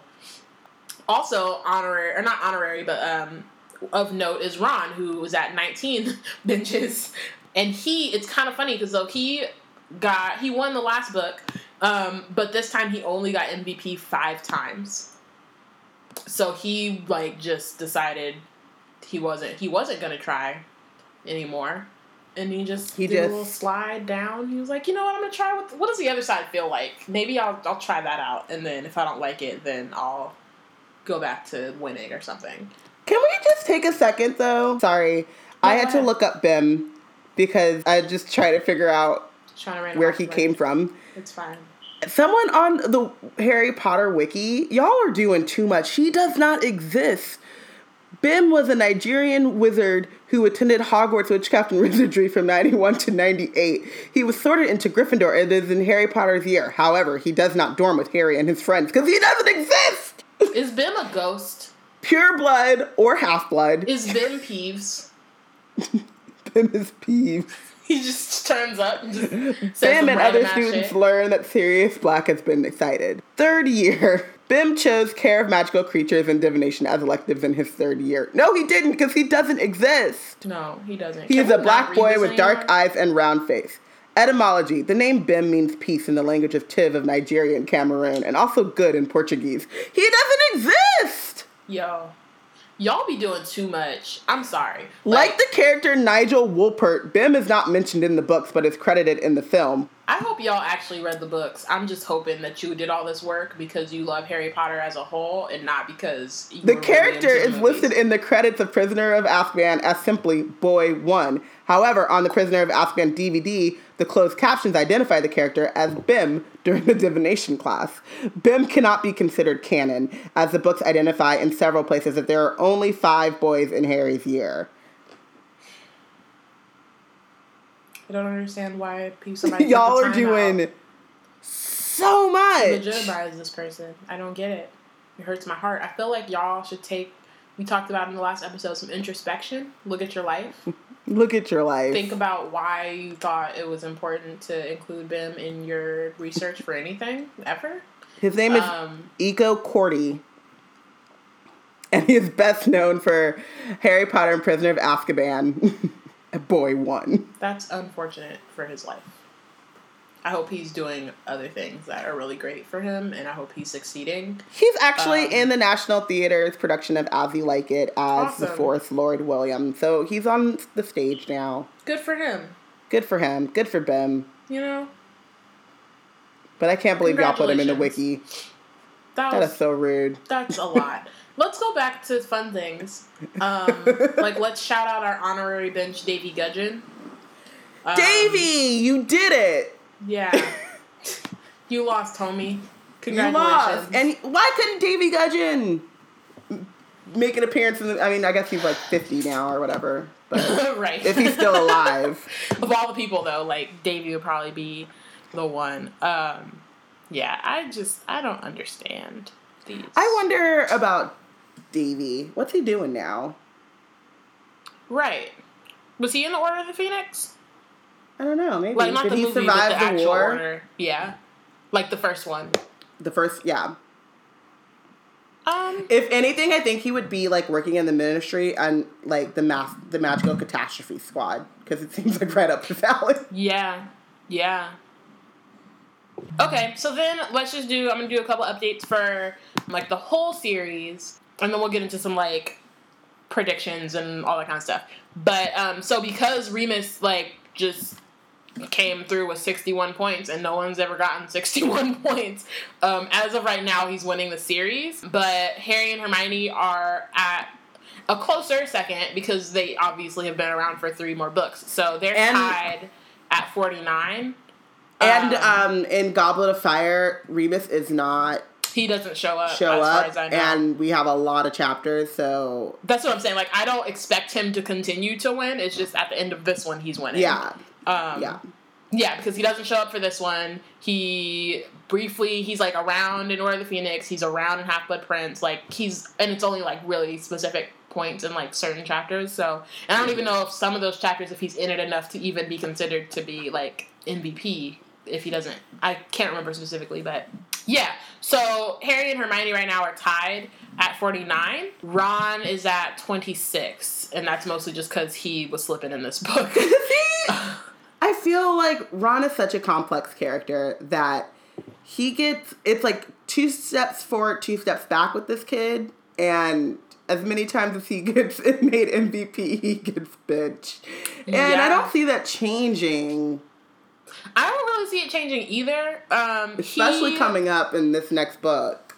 right. He's at twenty three benches, so that's like pretty even, right? Like it's just I feel like, and that's fine. You know what I mean? Like it's not necessarily like he's real. He's like in the middle. You know what I mean? Um, He is not in the middle. Yeah, in the really middle is to not get any. It's just to be in the chapter. That's he true. is just swinging from pole to pole. Like, find a happy middle, Ron. Consistently, Just exist. Just chill. You don't have to win, but you don't gotta sit down.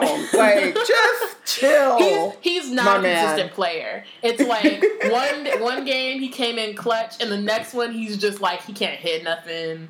He's Mm. he's Letting everything go through. balls.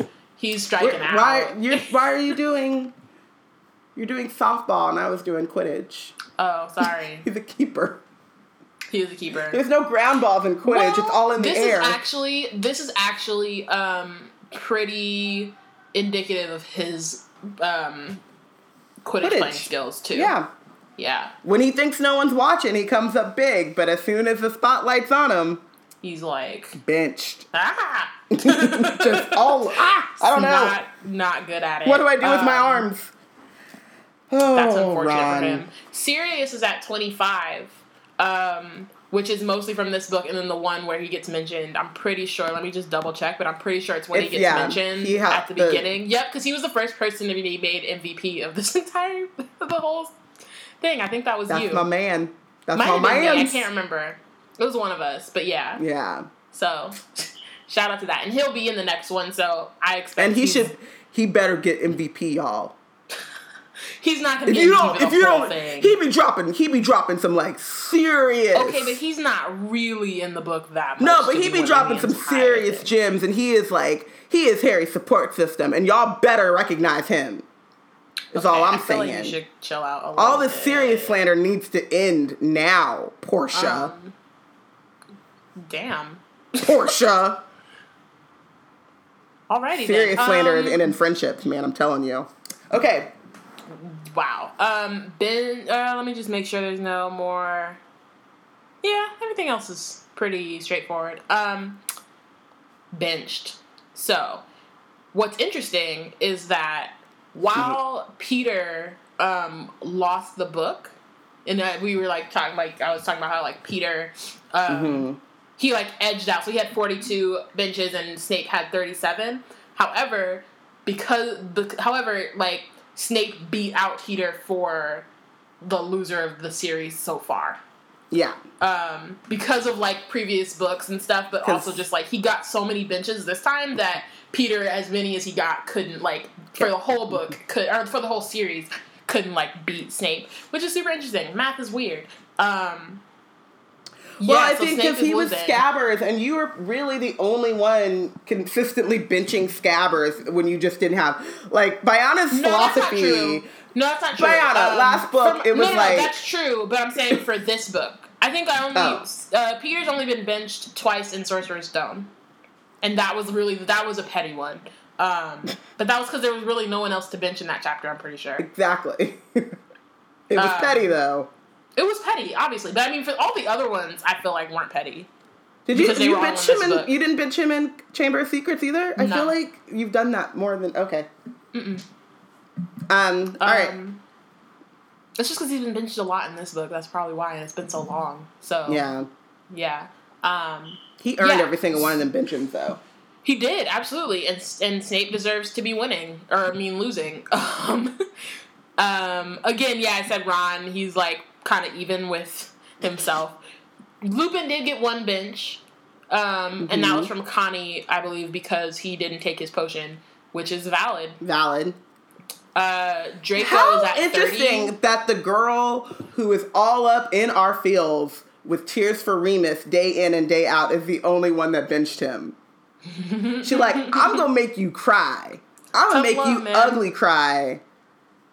But also, I'm gonna bench him for not taking his. That was tough love. That was what she she was like. Remus, I love you, but we gotta talk Oh, guys, situation. You just need to sit out for a second. timey wimey or whatever. But in about three hours, I'm going to ugly cry my face off because I'm going to watch The Deathly Hallows in IMAX. Have fun with that. Yeah. I mean, have fun actually, but also have fun with crying your face off. I am not about that life today. I like I don't think that I so the first time I went with my friend and I thought that I like held it together, but when did that movie that movie came out a while ago and she 2000. Well, the last one came out in 2011. I think 2010 was the was the first or the first part. Yeah. So for 6 years whenever I'm like, "Oh, you know, I don't feel good or yeah, I cried or whatever." She's like, "Did you Dobby cry?" Like she has been dragging me for 6 years cuz apparently I made quite the scene in the theater. But y'all didn't have to go there. Like it was, and then he was I'm like, sorry, like I, I wanna- we will talk about this I wanna when bury we get him to like it. a- We'll talk about it when we get to it, but like the Listen. movies did not make me sad for Dobby's death. "Listen, um, because he like didn't exist until like he The movie- what the two, and then movies he did- showed up. the, what the movies did, yeah, I can get that." But Daniel Radcliffe pulled out his best Gary Oldman. He did. He He, acted, did. and his- crying to that tennis ball. Whoo, he He he, cried to that tennis ball, and I cried with him. I'm Yeah, tearing up right true. now just thinking about the fact that I'm about That's- to go see. That's true. Um, and then okay, like, so let's. yeah, I was gonna say let's get out of your feelings real quick. let's get yeah. with the numbers. Um, yeah, no. So then uh, Draco is at thirty. So I, you know, obviously expect him to continue that climb. I don't think he'll pass Snape though, because Snape is just. I think too the problem is is that it's not a problem. It's just the truth. Like Draco is a child with the ca- the capacity to grow Mm-hmm. To learn and learn, and Snape is a grown ass man. So you Yep. you tend to want to you know be like Draco. This is a teachable moment. Snape, the fuck is wrong with you? Yep. So Pretty much. you know, Um, I don't I don't see that as an issue that I Neither don't do I. I don't think yeah. Um, Fudge is at twenty two. Ugh. He's definitely about to start that climb. He is stretching right Um, now. Fudge is stretching like let me get ready to exactly. sit down. to not do anything. to not do a damn to sit my ass down. Let me prepare. Um Yeah, that's yeah. So that those are like the main ones. We have, you know, we have. You can check out the spreadsheet. Um, we have some that are like lower people who will probably get. We have new faces showing up that are going We to get votes. Mhm. Rita Skeeter um, comes Rita to mind. Ooh, she's, Barty Crouch She's Junior and yeah, Senior. Crouch Jr. Which we talked about this offline. I don't think we talked about it like on Twitter or anything. So um, just so y'all know, if you ever make Moody the MVP, you're really making Barty Crouch Jr. MVP. Yeah. Um, Oh, and if yeah. you're benching him, you're making Barty Crouch Jr. You're benching it. So like we, because we're spoiler heavy, we know who he is. So it, you're not voting for Moody because he's not actually in the book. Yeah. Um, Until So, unless yeah. so unless you vote for him in the last chapter, right. you are voting for Barty Crouch. like, I'm sorry, Albus or some shit. Then like, okay. yeah. Yeah. So that's just a thing to keep in mind. Um, people are still. But people you without, should like, also apologies. like the world isn't split between good, people, and Death Eaters, Right, 'cause and he does some good shit. this goes but this goes back to manipulation. this goes back to Dean's. Um, maybe we'll get a vampire next year. Like the pe- people that live in like dark magic, they know how to teach that shit. Yeah. Barty Crouch Really Jr. Shoot, I mean, even. Snape, like he had an issue with with Harry, and this is post occlumency, obviously. But like Ugh. generally, when he got to dark defenseless and dark arts, he wasn't a bad teacher, as far as I can remember. And they didn't show a lot of scenes with him teaching it, but Yeah. like really, the main thing was between him and uh, He just don't. He Harry. just don't have no goddamn sense. he doesn't know how to teach Harry, and Harry doesn't know how to listen to him, and they He doesn't know how to teach problem. anyone. Um, Let's be honest. Yeah, He could teach a subject, but he Uh, can't teach a human how to be a human. Right. Because he doesn't know how. it's true. He doesn't have no, the range. doesn't. He does not have the. Oh, yeah. So, oh, you know who else we're gonna get next book? Charlie Weasley. it's going down. Bow Yeah. wow wow. He's been made MVP a couple times, but we all know who did that. He wasn't even in this book or the last one, but He is forever in my heart. Yeah, that's fine. Um, anyone else we think? Fred and George, they're gonna continue to to climb. Ginny, Ginny's gonna Ginny's gonna show like, up. be bigger. And show her Um, actual personality. Right. Hagrid is similar to Ron now that I'm looking. Um, But- he has ten MVPs and seven benches, and I like pretty much. I have a feeling it's gonna be like that for. I don't. you know, I think that like- he'll start. It's gonna go back and forth. I think he's gonna move for move more towards having more MVPs. Um, I can't really think of. I think really the problem is you like get Hagrid. One more moment. Yeah, there might. Possibly. Yeah, I'm not saying that he won't get benched at all, but I think the problem is you get Hagrid, a fluffy, scaly animal, Mm. and he don't know how to behave. But general, generally, um, as he gets more and more, oh yeah, there's definitely going to be one more time, and it has to do with a creature, or not a creature. Yeah. Oh, Uh, yeah, his brother. Yeah. Um, also, we have to say goodbye to Oliver Wood. oh, All that lack of chill. We're gonna miss you. Are we? I mean, the seventh grade, seventh I mean, the boy- seventh year, um, Gryffindor boys. are go- They're like, They man, I'm so partying." glad we graduated. I ain't gotta mess with them no more. They're like, oh man, can you imagine the seventh grade Gryffindor boy who applies to the ministry and on his first and day of work Percy. sees Percy. And he's like, I gotta quit. Yeah, I'm sorry. That's a I'm wrap. I gotta go. Turn, turns his ass right back into the uh, fireplace. Like, you No. know what? It's not worth it. I quit. I'm gonna go work in Diagon Alley or some shit. No. Mm-hmm. Whew. Yeah. Um, Oliver is off playing Quidditch somewhere, I believe. Mm-hmm. Um, Puddlemere United. I mean, we'll actually see that in the next Oh, book. We, yeah. we actually do see him one more time. one Um, last And actually, I think he comes back to. Hogwarts to fight. Um, so we'll see him like two more times. Um, Two last Percy. times. okay then. Um, Percy is he's been low voting right now. Um, but that's definitely about to change. I wonder though, because I'm trying to remember what happens. Um, there might be one or two where it's definitely Percy, but I kind of feel like there are times when he is going to get overshadowed by who else is in the book or in the chapter with Mm. him. Yeah, that's true. So There's one particular chapter that I can think of that he's gonna Yeah. lose. Um, but that's not until Order of the Phoenix actually. So, yeah, um, actually, there's a couple chapters that. this is No, just, there's one in particular. this is just kind of the start of Percy's right because he hasn't really been around. I mean, like he's been around and he's been like pompous and he's had like some lines and some scenes, but like not really. yeah. Um, so this is when we get more of his like characterization, um, starting in the next book, um, and then it kind of like Snowballs. opens, sows the seeds for what happens um, in Order of the Phoenix. Um, yeah. Oh, shout out to Hotep Ernie. I think he's pretty much chilled a little bit. He's still got that Wizarding YouTube point. channel. He does. Oh, they're talking He about. does. See, what they want you to believe is that Sirius Black just escaped, but I know for a fact that my man's is a freedom fighter and they just trying to hold him down. Stay woke, y'all. Stay Oh, woke. boy.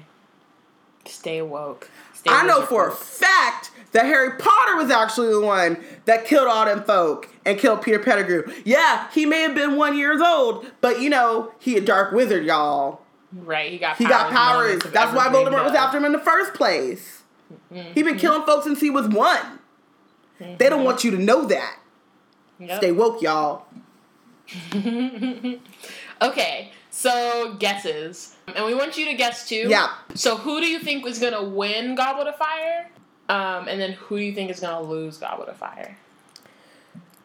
I feel like this is it gets trickier because it's so many more chapters. exactly. Um, and so many more and there's like new people and there's like I can say that so much more that happens, but from.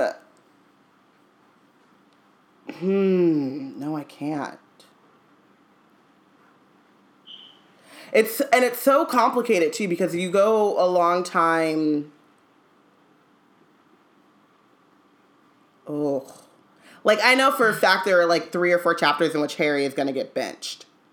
Mm-hmm. Um, but I also think there are a lot of chapters where he might end up being VP, yeah, and I think I that there are so many of, chapters uh, of I guess I would I guess I can just go with this isn't a prediction so much as like I know from my recollection of the last time I read Goblet of Fire in my heart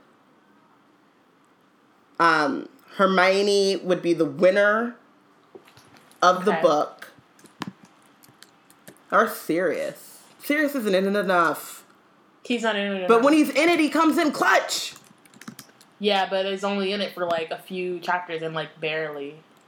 Oh, there's one where he's in it that He, gives most likely like win, he like, drops knowledge bombs. He does, and He he's does like-. His support system. Damn it. I I Um, think that I have a feeling that Harry is gonna win. Mm-hmm. Um, because of like everything he Goes goes, through. through. You know what I mean? Like I feel like everything he goes through, it's like he's kind of. There's a few where he's definitely gonna lose, and I feel like that's kind of what happens in all these books where he's like Mm-hmm. He loses for his the way. most part he's winning, but he definitely gets benched a couple times um, for like each book so far. So yeah, I feel like it's gonna be Harry. If I'm trying to think of like other characters who are in this that like kind of come to the forefront. See, that's the, the problem And is, I is that like really I think of any other. I don't think of anyone like there. there's no one like Remus who just comes through and you're like, oh no, he's about to. You know yeah, I mean? just take over. But I think too, it's like because there's so many little. This book really is like there's so many little moment, and it's like one moment here that comes up to be bigger later, or you know. But it's like these little vignettes all over the place that then Mm-hmm. gets pieced together. That I can't think about like someone just like you know like Remus who's like in a lot of chapters to begin with, and Right. then just is consistently slaying the game. I might Mm-hmm. think no, that's Order of the Phoenix. I was gonna say Dumbledore maybe. that's what I was thinking, but I think maybe that's Order of the Phoenix. But this kind of no, starts. Dumbledore is getting benched in order of the. That's what I'm saying. Oh, I was talking about Yeah. bitching now. Oh, okay. Okay. Got it. Okay, I was talking about MVP. I was like, no, yeah, I think Dumbledore could maybe get MVP in Goblet of Fire. the in Goblet of Fire, or at least get close. yeah, I'm As far as thinking kind of Barty remember, Crouch. it's not like he does anything that's like out of pocket in in Goblet Yeah, of Fire. I'm thinking maybe Barty Crouch Senior. Oh, we get Winky, guys. Winky's. Oh, oh, we do get Winky. Um. We're having that house elf bonus episode. Oh yeah. Um. that's happening But I can't. for losing Yeah, for losing, I'm gonna say Barty Crouch Senior, but I'm not confident about it. senior or Senior, junior.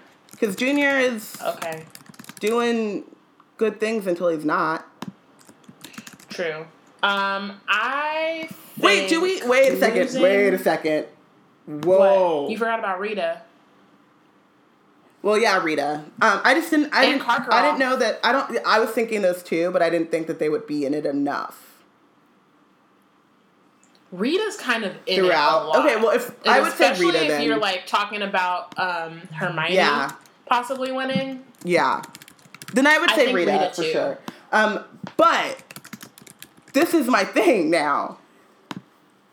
Since it's spoiler heavy, and we know, like, that Barty Crouch Senior or Junior is doing these things that seem good, Mm-hmm. but they're only good so that he can get the Because desired he can- result. Is that actually bad? Right? I was Is it good about- yeah. right now? But do we then? But he's doing it to manipulate Yes. Neville or Dobby or. mm-hmm. So is that actually a benching? Like you Right. made Neville feel good in it- the is moment. Is it? But then the question is that is it is it equal? Right. So like it may be what he did is like really great in this particular chapter, and like yeah, we know all the subtext, but is the subtext enough to bench him compared to some other character? oh. Y'all, this is gonna be a mind fuck. I'm so excited. y'all. It's getting real. I'm getting I'm getting, getting really real. excited. I Yeah. okay, okay, okay. But the subtext always leads to the same eventuality, which is the graveyard.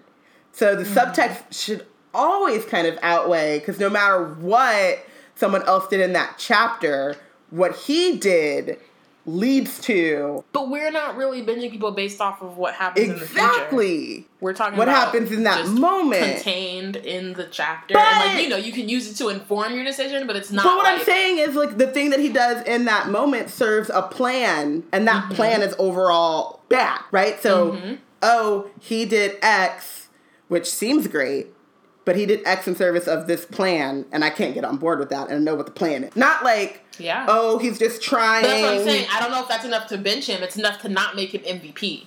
Ah, You know what I mean? It's it's it's yeah. It's it's a complicated Guys, thing, which is I'm, I'm excited because we gotta like talk about this on like, Oh, Twitter. I know. I can make a guess. Yeah. Versus like this one, it's like, yo, no, this gets really complicated Because and in- like there's so many new characters. with Scabbers, it's like he's doing all this stuff to not get caught, right? And Mm-hmm. it's not the same thing as doing all this stuff in order to do this. You know, I mean? like if he could just like not get caught, if he could have ended the book and still be Ron's rat, he would have been fine. You know what chapter is gonna be really hard to binge? Hmm. The one where Harry gets uh, is um, caught. His his leg gets caught in the um, in the stair, Oh. and he's in the invisibility cloak. And there's that interaction between Snape and Barty Crouch as Moody. Mm, I, I mean, I can't remember what else happens in that chapter, but that might be. Actually, is that when he goes looking for Barty Crouch? No.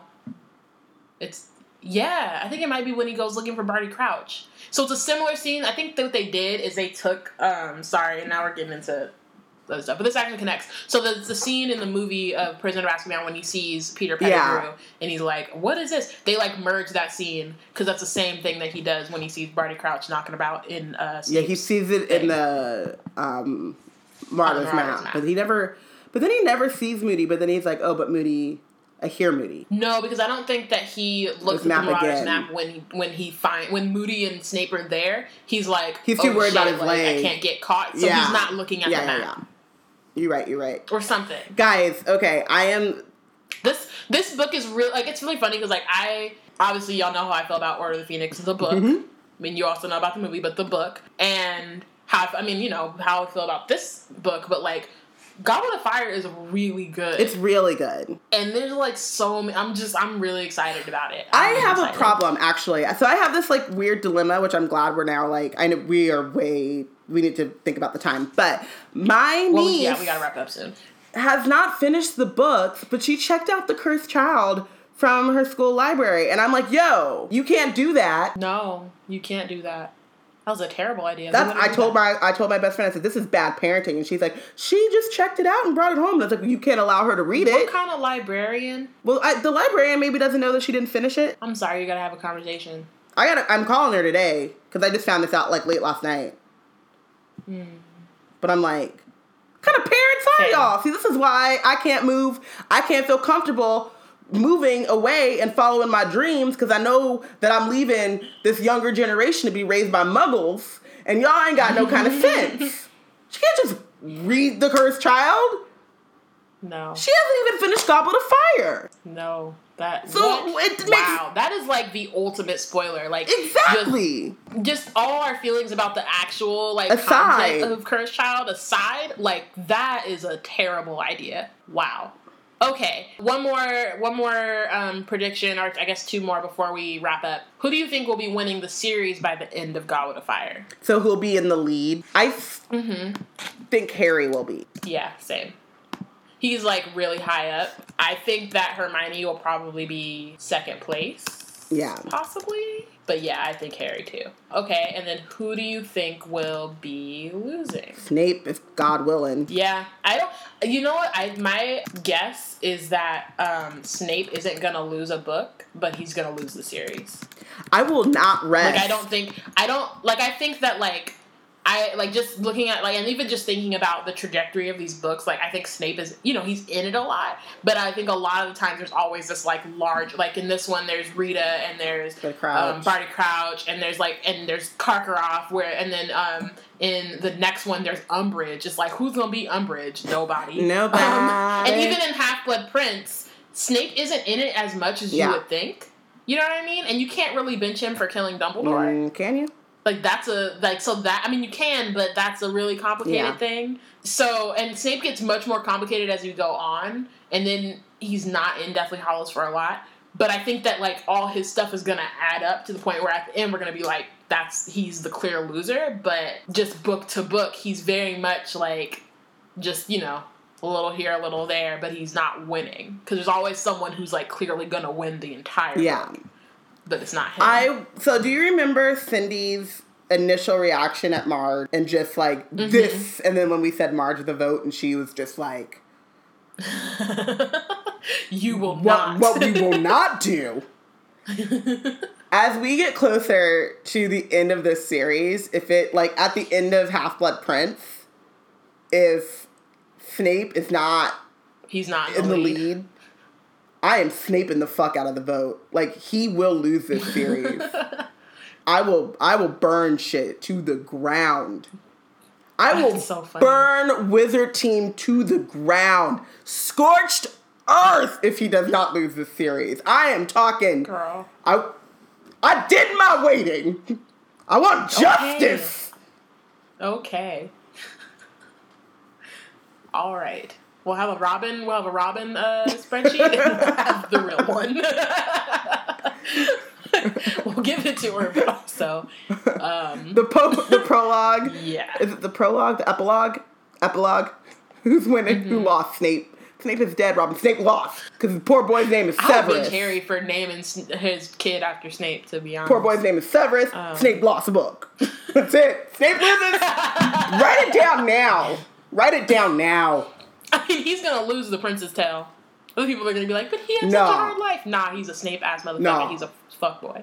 Because around age. Um, You know what though? Maybe um, his father loses the Prince's Tale because I'm like around age eight. This Oh, this yeah. little man needs to be in therapy. well, well, his father was like abusive and shit. That's what I'm too, saying. Or his mother. Someone he needed to be in Yeah. therapy. He was off around eight. So. hmm Around the age of eight, and we could have saved him then, Yeah. but we didn't.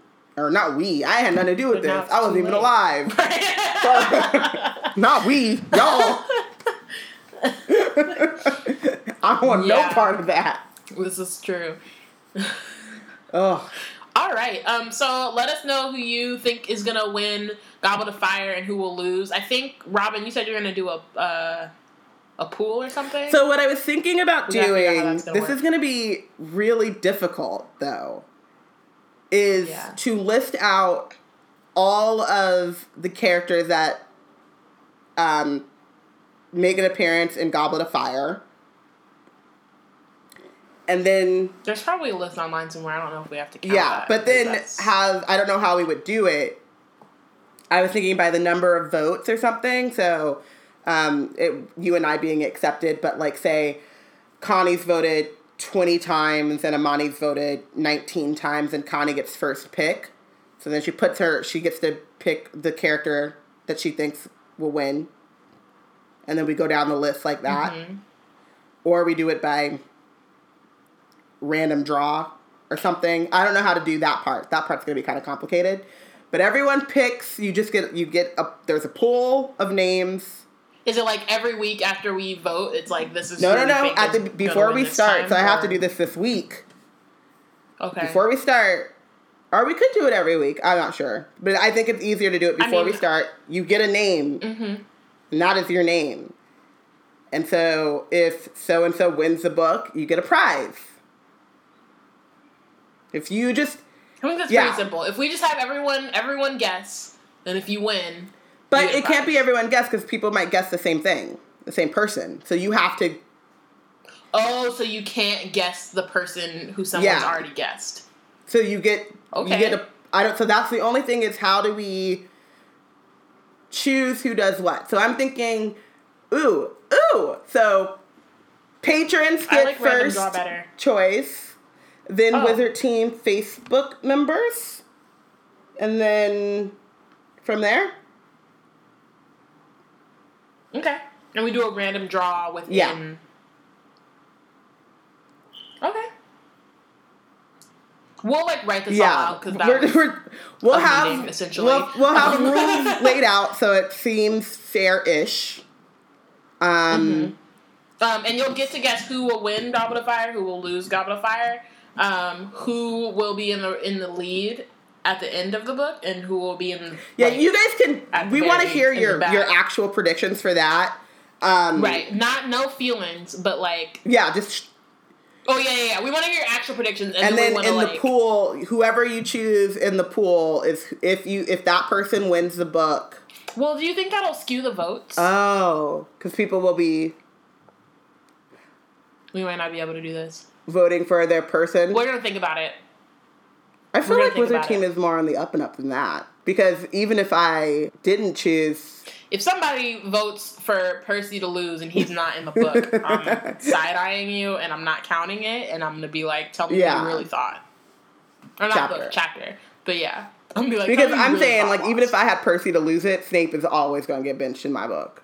Just because of the principle of the thing. Call a thing a thing, guys. So yeah, we'll have to figure that out. We'll have to have some ground rules. So we just have to we just have to put out some rules. or we like, could do it at the okay. So we could do the pool at the end. So after all the Okay, and then I just won't. I'll We'll up- update well, the spreadsheet as we'll do everything as normal, and then before we watch the movie, we'll do the pool, and you pick out your name, and so whoever gets the winner gets a prize. But we'll do the poll at the end of the book, so you can't skew, Oh, I see what skew you're the saying. vote. So it's less. It's not really a pool. It's more just like a A lottery or raffle. Yeah, Okay, I like that better. I like that better. It also gives us some yeah, time. to figure out how to pick names. Because that was real complicated and we got like five days. Three of those days, I will be at LeakyCon. okay, so we're gonna do we're gonna do like a, a raffle. Um and we'll and we'll also have time to actually figure out what the prize will be. Yeah. Yeah. Okay. I like that better. Awesome. So let us know who you think will win Goblet of Fire, who will lose it, who will be in the lead, and who will not be in the lead, who will be losing um, by the end of the book. Um, thank you for listening. The- uh, next week we will be discussing chapter one of Harry Potter and the Goblet of Fire. Oh my gosh, it starts off so. Um, Yo. Whew. I'm about to go read that as soon as we finish right th- right now. Um, make sure to read and follow along if you would like to, um, and let us know who you think is the real MVP and who is benched for the chapter. Join the conversation on Twitter. You can add us at We Black and Nerds hashtag Wizard Team join the Facebook group. And thank you guys so much for live tweeting with us. Uh, that was really fun. The book that was it was really fun. That was the most engagement I think we've had, and we didn't even really have some of our regulars. So we had someone show up at the end who thought we were live tweeting the chapter, which was adorable. Um, they were like, "Wait, what's going on?" It's when you know you're not caught up on the, on the podcast. But thank you guys. It was I had so much fun that I then went out and made bad choices and got drunk. But whatever. Before that. I, before that. Sober. I was like, let's keep the party going. When I really should have just. She said, let's keep the party going like it wasn't all virtual, but okay. It felt like we were all in the same room. Oh, man. Um, yeah, so make sure to follow us individually on Twitter. Bayana's at Yana underscore Hallows. I'm Robyn underscore Ravenclaw, something that Harry is not. And check out the Black Girls Nerd Out website. That's where all this stuff lives. Yep, this is true. We will see you next week. Y'all, Goblet of Fire is about to go down. Did you put your name in the Goblet of Fire? Dumbledore said calmly.